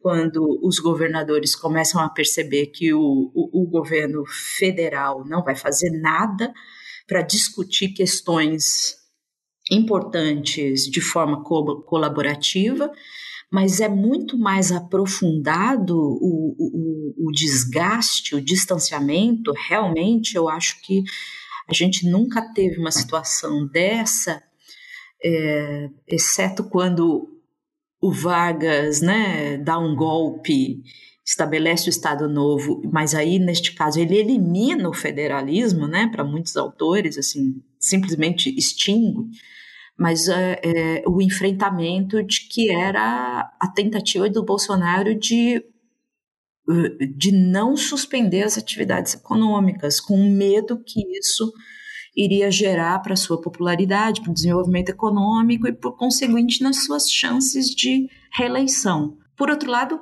também há quem interprete que foi justamente esse embate uma das razões que podem explicar uh, a perda de, de, votos em alguns segmentos que ele teve. Né? Então, sim, Letícia, assim, para quem estuda, isso é algo ainda que a gente está tentando entender, porque as consequências do que a gente pois chama é, dessa o que, que fica, né? De, é, dessa ausência de coordenação, elas são sentidas até hoje. Na educação, a gente tem efeitos extremamente problemáticos. Essa geração de estudantes que pensa no ensino médio que não teve nenhuma coordenação nacional na sua implementação, tudo bem que o desenho já era ruim, né? Mas está aí uma maior confusão. Quem está pagando o preço dessa confusão são esses jovens que estão para fazer o Enem, né? É, a questão de aprendizagem, o acesso desigual, todas as pesquisas que estão aparecendo estão mostrando que as crianças perderam, né? aprenderam menos, que já era um problema e agora está. Ou seja, as consequências sociais para essa geração na educação assim está muito claro que são muito grandes e tem uma parte importante que tem a ver com o fato de que o governo eh, federal se ausentou da discussão do apoio técnico financeiro e assim por diante, né? É, e, e, a gente teve um, um, um padrão, né, Sandra, até é, distoante do próprio STF. Né? O, o STF no, no, Brasil, nos Estados Unidos também, entre outras coisas, tem um papel de mediador e, e, e decisor né, é, é, do Pacto Federativo. Né? Então é ele que julga uma série de conflitos federativos que naturalmente vão ocorrer. E, e na pandemia ele tomou uma decisão é, para é, garantir a autonomia de estados e municípios, que é um padrão que difere de várias outras decisões que normalmente são mais centralizadoras. Né? Então, é, tem, tem gente que estuda né, o padrão decisório do, do STF e ele, em geral, toma decisões que é, é favorecem ou, ou, ou, ou garantem uma interpretação mais centralizadora, mais pró-união. Né? É, e no caso da, da pandemia, ele, ele conferiu, garantiu né, a autonomia dos, do, de estados e municípios para lidar com essas questões né, de, do, do, isolamento social, da suspensão das atividades econômicas, né, até porque percebeu que, a depender do governo é, federal, isso não iria acontecer. Né, então, destoou até desse, desse padrão. É, e, e, e aí é um, uma, uma situação é muito curioso a gente observar o que, que, o que, que vem depois dessa grande crise, né, em que é, os estados tiveram que tomar a frente, inclusive, de é, compras internacionais, né, de articulação é, é com os próprios municípios, né, para para conseguir é, é, lidar com, com a, com, a, crise da pandemia. E, e, sempre nessa, nessa vibe de Estado fazendo diferente dos outros, né? Agora a gente tem o, o, contrário, né? Que é o Tarcísio em, em, São Paulo, que encasquetou com os livros digitais e falou que não, não, a gente vai imprimir os livros digitais, que, meu Deus do céu, Tarcísio, né? E, e então a gente tem eu não sei se, se, se isso talvez foi inspirado né, nessa, nesse arrobo de autonomia dos estados que foi necessário na pandemia, ou se foi uma ideia de jirico dele mesmo, porque ele vai ganhar alguma coisa com isso, a gente só não sabe exatamente quanto, nem como, né? Ah, como a gente sabe, né? Sim, a gente sabe o que ele é amiguinho do outro lado, os tablets, nananana, uhum. mas tem muito, muitas maneiras, né? Tem muitas maneiras de você roubar dinheiro público, a gente não sabe é, o tamanho da, da do talento desse homem para isso, né? Então, na verdade, ainda, ainda não sabemos os detalhes. Mas é um caso é um caso parecido, mas na direção contrária, né? Digamos assim. Uma, uma rebelião para o mal, né? Nesse caso. Que também é uma coisa estranha, né? Eu também não me lembro de ter visto o governo fazendo um negócio desse, né? Porque, na verdade, o que eles têm que fazer é avisar para o governo federal. Para esse ano letivo, eu preciso de não sei quantos mil livros. Governo, show, joinha, te mando. Beleza. Só que ele falou, não quero. E não me, eu não me lembro de ter visto uma coisa parecida com isso também na, na, na nossa história, né? Não lembro de ter um, alguém indo tão contra assim, de, dessa forma, né? Hum. Já tinha acontecido é, alguma coisa parecida especialmente, assim Especialmente na educação, né? Eu, eu, eu tenho de confessar, eu, eu ainda não tenho claro assim qual é realmente a intenção por trás desse movimento, né? Então eu tendo a concordar que parece que é um movimento de dizer assim, ó, São Paulo não precisa do governo federal, certo? É, nós vamos produzir nosso material didático, que é muito melhor, do que o que é produzido nacionalmente, e nós vamos migrar para o digital total, é, vai ser um sucesso. Só que, assim, o que parece claro é que é, isso não foi discutido com ninguém, né? Então, os professores estão temerosos, os, né, os diretores de escola, os especialistas em educação estão falando: olha, e para azar ainda do secretário de educação de lá, né, que aliás era secretário de educação no Paraná, se eu não me engano, né? É, para azar dele, um dia antes tinha saído um grande estudo que era. É, Suécia, se não me engano, Isso, retomando. Que voltou, é, exatamente, voltou é, atrás. Né? Os, os, os, livros impressos, porque estava encontrando prejuízos na aprendizagem com, somente com material online. Né? Inclusive, há quem diga que isso explicaria Uh, os resultados ruins, entre, muita entre aspas, né, men, men, menos é, no, no exame internacional do PISA, eles foram um pouco menos é, melhor, porque eles estão sempre na frente, não sei como falar. é, Mas que, esse, esse que, pouco que deu ruim foi culpa do, do, do digital, né? Do, do é, então, tem gente que interpreta que é isso, que de fato pode parecer a princípio uma grande tecnologia, acho que ninguém pode negar o potencial dessa tecnologia nas escolas, né? Mas não, não parece ser tão tão bom assim em todos os casos, né? Então, é, eu ainda estou sem entender, porque afinal de contas o governo de São Paulo não, não gasta nem um centavo aderindo Exato. ao Programa Nacional de Livro Didático, né? Não tem nem essa desculpa, né? Quero economizar, é, não é uma é, desculpa. É, exato, é. então o prof, dá mais opção para professor em sala de aula, né? Se a gente for imaginar assim, ela tem um leque para escolher agora está diminuindo, uma implementação problemática, porque todo mundo sabe que acesso à internet ainda não é universal, que dirá ter um celular só para estudar, que dirá hum, ter um notebook. Um laptop. É. né? E, e, agora, imprimir, eu imagino que isso vai dobrar os custos de qualquer programa. Então, realmente, eu ainda tenho. Eu tenho dúvidas, assim, de qual é qual era a intenção original, assim, porque é, realmente não, não faz muito sentido. Mas deve ter um objetivo, né? Pedro, você tem um palpite? É. Pois é, não, em relação a essa. Pode falar publicamente, essa disputa, pois, é, eu não, não, não, acompanhei de perto, mas eu, eu fiquei pensando numa, numa, situação assim, que envolve a educação também, e aí eu queria, queria trazer, acho que vale a pena assim, pensar é, é que, a, que a questão das escolas cívico-militares, né? que é uma, uma um, era um programa federal com financiamento federal criado pelo, pelo governo Bolsonaro. Ele foi descontinuado e a gente tem uma quantidade aí numerosa, eu acho, né, de não sei se 13 um pouco mais é, estados que resolveram bancar o programa por conta própria, né? Uhum. É, é, bom, acho que aí a primeira coisa, né, eu não sou especialista em educação, né, me parece uma ideia muito ruim, inclusive, né, mas assim, partindo do ponto de vista né, de preferências progressistas, então não, não compactuo, né, já tinha muitas dúvidas em relação aos colégios militares, mas é, é ainda mais trazer né, essa tecnologia, vamos dizer assim, né, para os outros colégios. Mas tem uma questão na federação que é muito interessante, e aí pensando particularmente uma federação altamente centralizada, né, como a brasileira, em que um rol enorme de direitos são todos é, é, é, elaborados pela União, né? Então, assim, a gente não tem diferença no sistema eleitoral entre os estados, não tem diferença no sistema penal entre os estados, né? enfim, né? É, é, todas essas questões são muito homogêneas. É, é, e ao mesmo tempo a gente tem uma divisão federativa que permite que outras elites políticas é, é, tenham protagonismo é, regional e possam representar as preferências das suas populações.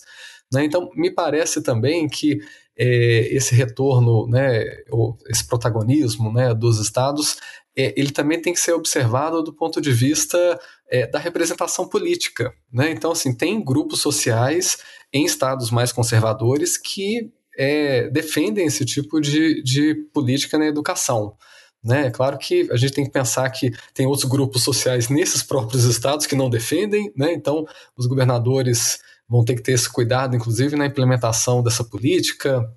Né? Eu não sei exatamente como fazer, né? em vários estados isso ainda tem um formato piloto, mas me parece legítimo é, essa autonomia, né? é, é, é inclusive para que essas populações se sintam representadas. Né? É, é, isso, isso fortalece é, num certo sentido, a ideia de democracia e de representação popular. Uhum. Né? Então, acho que essa é uma, é uma vantagem importante do federalismo é, e que eu, eu, espero que o padrão decisório do STF, por exemplo, não elimine, né? porque a nossa tendência é essa. Né? Olha, isso é, né, é, é, contrário né, é, à própria Constituição Federal, então vamos eliminar também esse tipo de, de política. E não me parece que seja a maneira mais adequada de lidar com é, essas diferenças, né? Assim, a, a diversidade, é, inclusive com quem pensa diferente de nós, ela, ela é, é fundamental, né? Assim, é, a gente defender a diversidade com quem pensa parecido com a gente é, é, é muito, muito, fácil, fácil, né? Até eu, é. Né? então, assim, só para trazer esse ponto que eu acho que, que é, a nossa federação já é extremamente centralizada para muitos assuntos né? É, e aí essa, essa autonomia tem essa, essa vantagem, né? Inclusive de, é, de dar vazão né, a esse sentimento conservador no, no, no próprio território, né? Se não for uma representação nacional, que seja é, no plano local. Show. É por isso que a gente chama aqui gente que sabe do que tá falando, porque olha, cara, é. vocês têm um, um, um nível de otimismo que jamais me foi permitido ter. Assim. Não, e é bom, é bom, é bom ouvir otimismo de gente que entende, né? Sim. Porque é muito fácil a pessoa não entender nada e falar, não, vai dar tudo certo, a pessoa não tem ideia do que tá acontecendo. Sim. Não, esse negócio da Tarcísio é. Se tem uma coisa que o, o, o governo Bolsonaro acabou ensinando a gente, ensinando na prática mesmo, é que a gente precisa parar de atribuir à estratégia o que pode ser explicado pela burrice.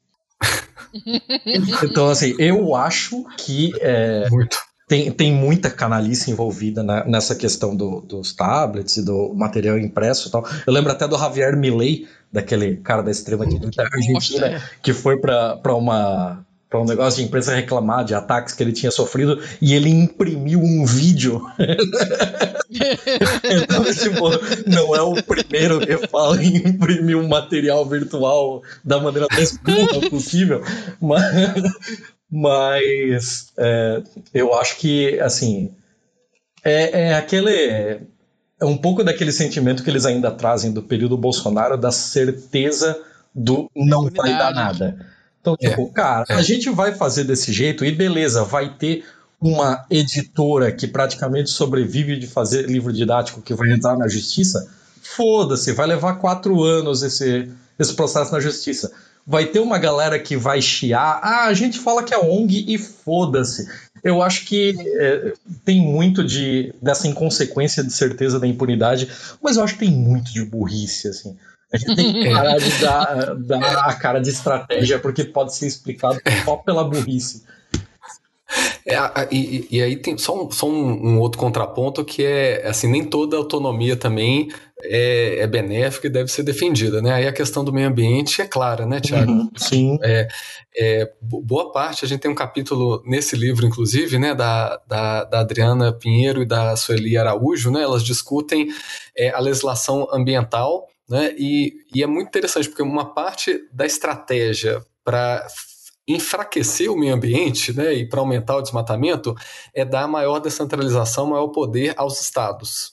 Né? Então, essa também, aí eu acho que é um, é um, contraponto, né, porque é uma questão coletiva que envolve desde aspectos econômicos, né, o Brasil desmatador é um Brasil que não exporta, né, porque a gente tem barreiras, inclusive, né, a, a, a países que desmatam, é, e também é um problema coletivo, né? Você gera consequências drásticas para outras regiões do país, né? Então, aí é, é uma política que né, não cabe abrir exceção, né? Mas para outras, sim. Né? Para outras, a gente está lidando com valores, está lidando, enfim, com forma de organização. Pode até não ser tão eficiente assim, mas é, é democrático. Né? E aí é, né, estamos numa, numa federação. Uhum. Beleza. Letícia? Oi.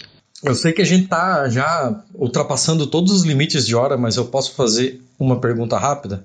Talvez. Pode, mas nós temos 14 minutos. Que a Sandra tem que sair e vai acabar a gravação aqui. Tá bom, eu vou fazer Corram. uma pergunta bem rápida. Em alguns estados americanos, é, a gente tem. A gente até já falou disso em outros episódios aqui, Letícia e eu, quando a gente traz notícias de fora para comentar.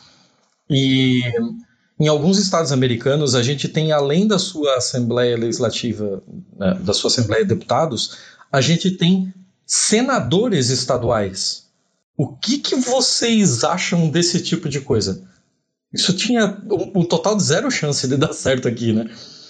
Então, na, é, eu, eu nunca parei para pensar a respeito dessa interessante pergunta, Tiago, mas eu vou dizer a primeira coisa que me veio à mente, do ponto de vista dos estudos de ciência política, né? A criação de uma segunda casa é entendida originalmente como uma forma de frear ou minimizar decisões populares, né? Uhum. Porque a casa, o Senado, ela tende a ser os equivalentes, né?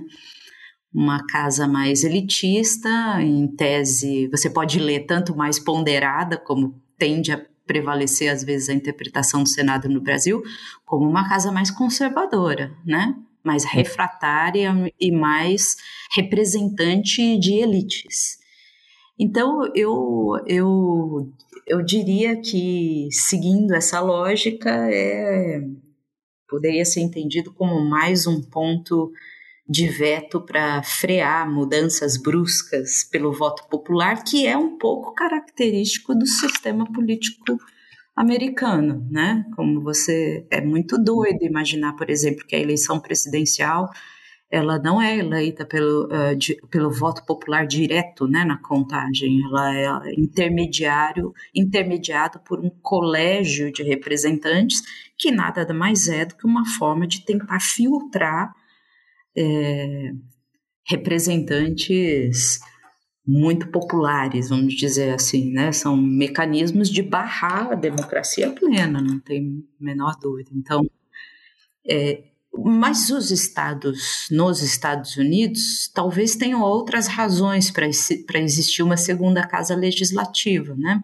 Inclusive, eles têm a figura da, da, da Suprema, da, aliás, da Corte Constitucional equivalente também nos estados, né? Que seria um, hum, exato, é. uma versão da Suprema Corte nos estados, porque, de fato, tem muita coisa decidida é, no Estado que depende de interpretações, né? Porque o, o, depende da interpretação daquele Estado, porque varia de Estado para Estado. Uhum. É, foi uma, foi uma é. bela pergunta feita numa péssima hora, porque a Letícia já deu pra gente terminar. Né? Isso dá, isso dá um episódio todo. Na verdade, eu tinha é. mais uma pergunta também, mas não dá. Então, eu acho que a gente tem que se encaminhar para as nossas dicas culturais. Pedro, eu nem lembro mais ah. se eu tinha falado para vocês que a gente pedia uma dica cultural no final do episódio. É, pode ou não ter a ver com o tema do episódio, as minhas quase nunca têm, a de hoje também não terá. Pode ser qualquer coisa, filme, livro, série, receita de bolo, dica de vida, mostra, viagem, o que vocês quiserem. A gente começa para dar um tempo para vocês pensarem, porque eu não lembro mais se eu já tinha avisado a vocês ou não.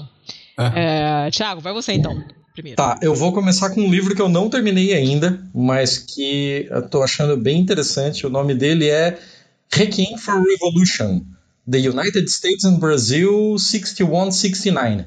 É da Ruth oh. Leacock. Esse, esse, livro é do, do, final dos anos 80, início dos 90. E é bem interessante porque a autora teve acesso à biblioteca pessoal e as correspondências e tal de todos os presidentes americanos desse período dos anos 60. Então você pega, o, o livro vai desde a eleição do Kennedy, desde a posse do Kennedy até o final de 69, óbvio, pegando o golpe militar, né? E vendo as, vendo as comunicações entre embaixada, vendo é, as diferentes opiniões de como foi pivotando a, a ideia dos Estados Unidos sobre o Brasil. É bem interessante, tem alguns probleminhas o livro, porque a gente está falando aqui de uma, de uma autora americana, né? Então ela dá muito peso para questões americanas dentro do, da nossa história. E aí precisa ser lido com um pouquinho de parcimônia, mas é um livro bem, bem interessante. Legal. Eu vou dar duas dicas rápidas. Uma é a animação Nimona no, na, na Netflix. Legal que é super bonitinha. Vi com a minha filha outro dia, é uma gracinha de desenho, é engraçado. As dublagens são, né, os atores que fazem as vozes são ótimos. É, não ouvi em português, porque aqui, não, não, aqui eu não tenho, não tinha versão dublada em português brasileiro, então eu não ouvi. Vimos no original e é muito legal. Bem para passar o tempo mesmo, mas é de, bem divertida, personagem muito legal. Uh, e a segunda dica é, ao contrário do que diz o seu Tiago, leiam ficção. Não fiquem nessa maluquice de só ler coisa horrorosa de história, de guerra, de tortura e de não sei o que. Leiam ficção, escapismo é bom. A gente fica maluco da cabeça se não escapar lendo coisas. A gente está lendo aqui no Pelo Pistolendo, que é o nosso é, grupo de. É, um subgrupo, né? para falar sobre literatura da Pistolândia, que é nosso grupo de apoiadores. A gente está lendo esse mês 100 Anos de Solidão, que eu li ah, pela primeira vez 800 anos atrás, não lembrava nada. Então eu tô relendo e é sempre uma delícia, ainda mais quando é esse realismo mágico sul-americano, que é maravilhoso. É muito bom. Então leiam ficção também. Né? Nem que vocês quiserem. Letícia, né? Mas ler é ficção é legal. Não, não... Nimona. É uma animação, Nimona. é um longa de animação. É um filme é. é legal. Eu juro que é legal. E, e, a sua filha tem quantos anos, Letícia? 14, 14 14. Ah, tá. A gente Legal. riu, é, assim, é bem, bem gostosinho de assistir mesmo. Vamos lá, quem tem sugestão já é na ponta da língua? Quem quer começar? Olha, eu vou, eu vou Vai, pegar sabe. o seu gancho com ficção, porque eu só me entendo que saio de férias quando eu tenho um, alguns livros de ficção oh, para ler. Ah. Aí, ó, a mulher sábia falando. Ao contrário não de certas condições. pessoas, sabe? Eu tô sendo atacado. Além de comer arroz parbolizado, você não lê ficção, Tiago. São, são defeitos muito graves de. Agora, eu, eu, tenho de dizer que, assim, é, é, por conta do excesso de trabalho, eu tenho lido muito pouca ficção, mas eu tenho de dizer que dos, nos últimos tempos tem muita coisa boa, mas eu gostei muito é, de um livro é, da Andrea Del Fuego, ah, A Pediatra. Ah, Ai, tô louca para é ler esse livro. Bom. Todo é mundo já me falou desse livro. Eu achei fascinante, porque é, é, é uma daquelas aqueles estilos de é um estilo próprio dela. É, é, muito muito legal nesse sentido. Inclusive no começo eu acho eu fiquei muito irritada com a leitura do livro quase que eu parei de ler até eu perceber que era a capacidade de ela descrever uma personagem que é horrível. É, era isso que estava me irritando né? É aquela personalidade é, que você fala que pessoa horrorosa né? É, típica classe média é, alta paulistana. Então, depois é que eu fui entendendo que é assim, é tão impressionante a capacidade de escrita dela. Eu, é, eu fiquei bastante impressionada como algo novo, né? Na, uma forma de escrever nova, eu recomendo. E talvez um, um, uma segunda recomendação, mas tem muito a ver com o fato de que eu assisti alguns dias atrás. Eu gosto muito de séries. E eu assisti uma australiana que eu achei muito divertido, com personagens muito doidas, assim, umas figuras é, esquisitas, com umas, mas um, uma série com muito pé no chão, assim, na vida cotidiana e, e divertida, que é Fisk. É, é, soletra F-I-S-K, na Netflix também. É, eu achei, é uma só tem por enquanto é, uma série australiana, só tem por enquanto uma, uma temporada, né? Mas eu, eu me diverti bastante de ver, de, de acompanhar essa essa advogada que não tem nada de advogada e se envolve em uns casos super estranhos ah, já gostei, é, de, de, de, divisão de heranças, uh, tanto de pessoas vivas como com pessoas que já morreram, e tem umas, umas figuras muito interessantes, achei legal. Ah, boa, tá anotado aqui. É, Pedro, Bom, rapidão, nos últimos tenho... minutos, 45 do segundo tempo. Vamos lá. Eu, eu vou, vou, na sua linha, viu, Letícia? Assim, da, hum. da é, é, o que a Thaís Bilink chamou de é, é, momento cabeçãozinha, né? Cabeçãozinho, que é, no meu caso, eu tenho um filho de dois anos, então tem duas leituras aqui que ele adora, são muito boas. A primeira chama Bola Vermelha, que é hum. um livro é, muito bonito, assim, sobre é, a descoberta de uma bola no meio de um campo, e, e o personagem vai mostrando essa bola é, por diferentes cenários, né? É, é, um personagem negro, né? Acho que isso é importante também, né? É, para dar diversidade desde a primeira uhum. infância e, e aí, né? A, essa, essa bolinha vai sendo comparada por, com outras coisas, né? Até que ela segue um, um rumo assim inusitado. É, e o, a segunda dica nessa linha também, porque a gente vai lendo várias vezes com crianças, né? Sim, sabe, até né, saber de cor. 25 vezes, né? Todo dia. Sim. Que é o livro é, Sobe, da, da Nupita Pitman. Aliás, o, o anterior é da. É, deixa eu ver, ele é assinado pela Vanina Starkoff, o Bola Vermelha. O, o outro é o Sobe, da Nupita Pitman, que, que meu filho chama carinhosamente de Bob, né? então ele, ele quer ler o Bob, que é né, a história de um, é, de um cavaleiro que vai né, é, trazendo gente para cima do, do cavalo dele. Né? São personagens assim, um, um, americano, uma francesa, um menininho mudo, até que o cavalo se revolta. Né? Então o cavalo Já vira gostei, um ônibus. cavalo revoltado é bom. é muito, muito legal. É, bom, e só uma, uma, uma, última dica, assim, para. Dois minutos, hein? Pra Senão leituras, a plataforma é, chuta a gente. Dois é minutos. A, a, Mulher do Universo, que é para a ficção de adulto aqui, mas que é muito divertido, que é que em inglês é Aunt Mummy, né? Tia Mummy. Hum. É, tem um, um, um, vídeo, um filme, né, da, da década de 50 sobre esse, essa história, e ele recentemente foi publicado num clube de livros, né, que a gente assina aqui em casa, que é, que é o clube da, da TAG, ah, sim, e sim. É muito legal, eles fizeram a tradução para o português, é, e é uma, uma leitura leve, né, vale a pena. Pô, show. Ótimas dicas, tudo anotadíssimo. Fechando aqui que nós temos um minuto e meio. Gente, muito obrigada por mais uma vez, mais duas vezes, porque a gente recomeçou de novo, né? Tri começou. Obrigada pela paciência, pela disponibilidade. Uh, e, e, adorei o papo, aprendi um monte de coisa. Esse é para ouvir anotando, porque tem muita informação e é um tipo de episódio que a gente gosta. Amei, muito obrigada. Um beijo pro Bastos, que fez a ponte. Beijo, querido.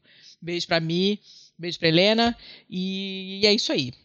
Seu Thiago, dá seu tchau a jato aí pra eu poder. Não, não vou nem dar tchau, eu tô desesperado com o tempo. Então já então, tchau. Obrigada, gente. Obrigadíssimo.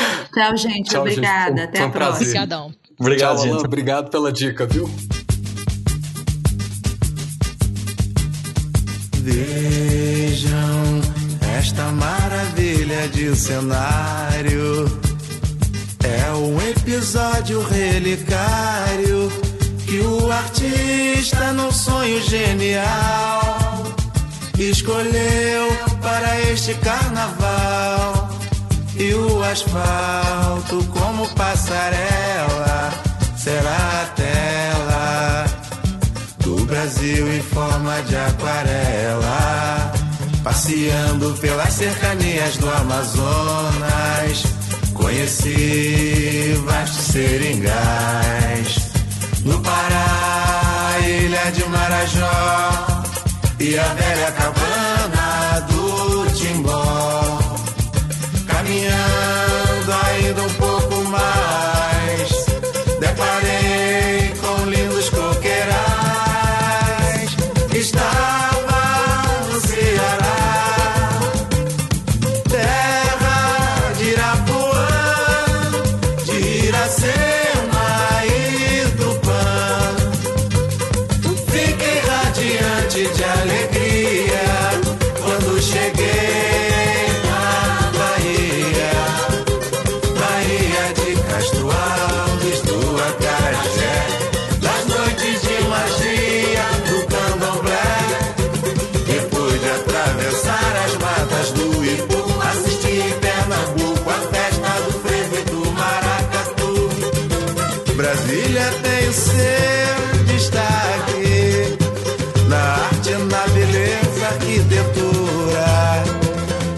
Feitiço de garoa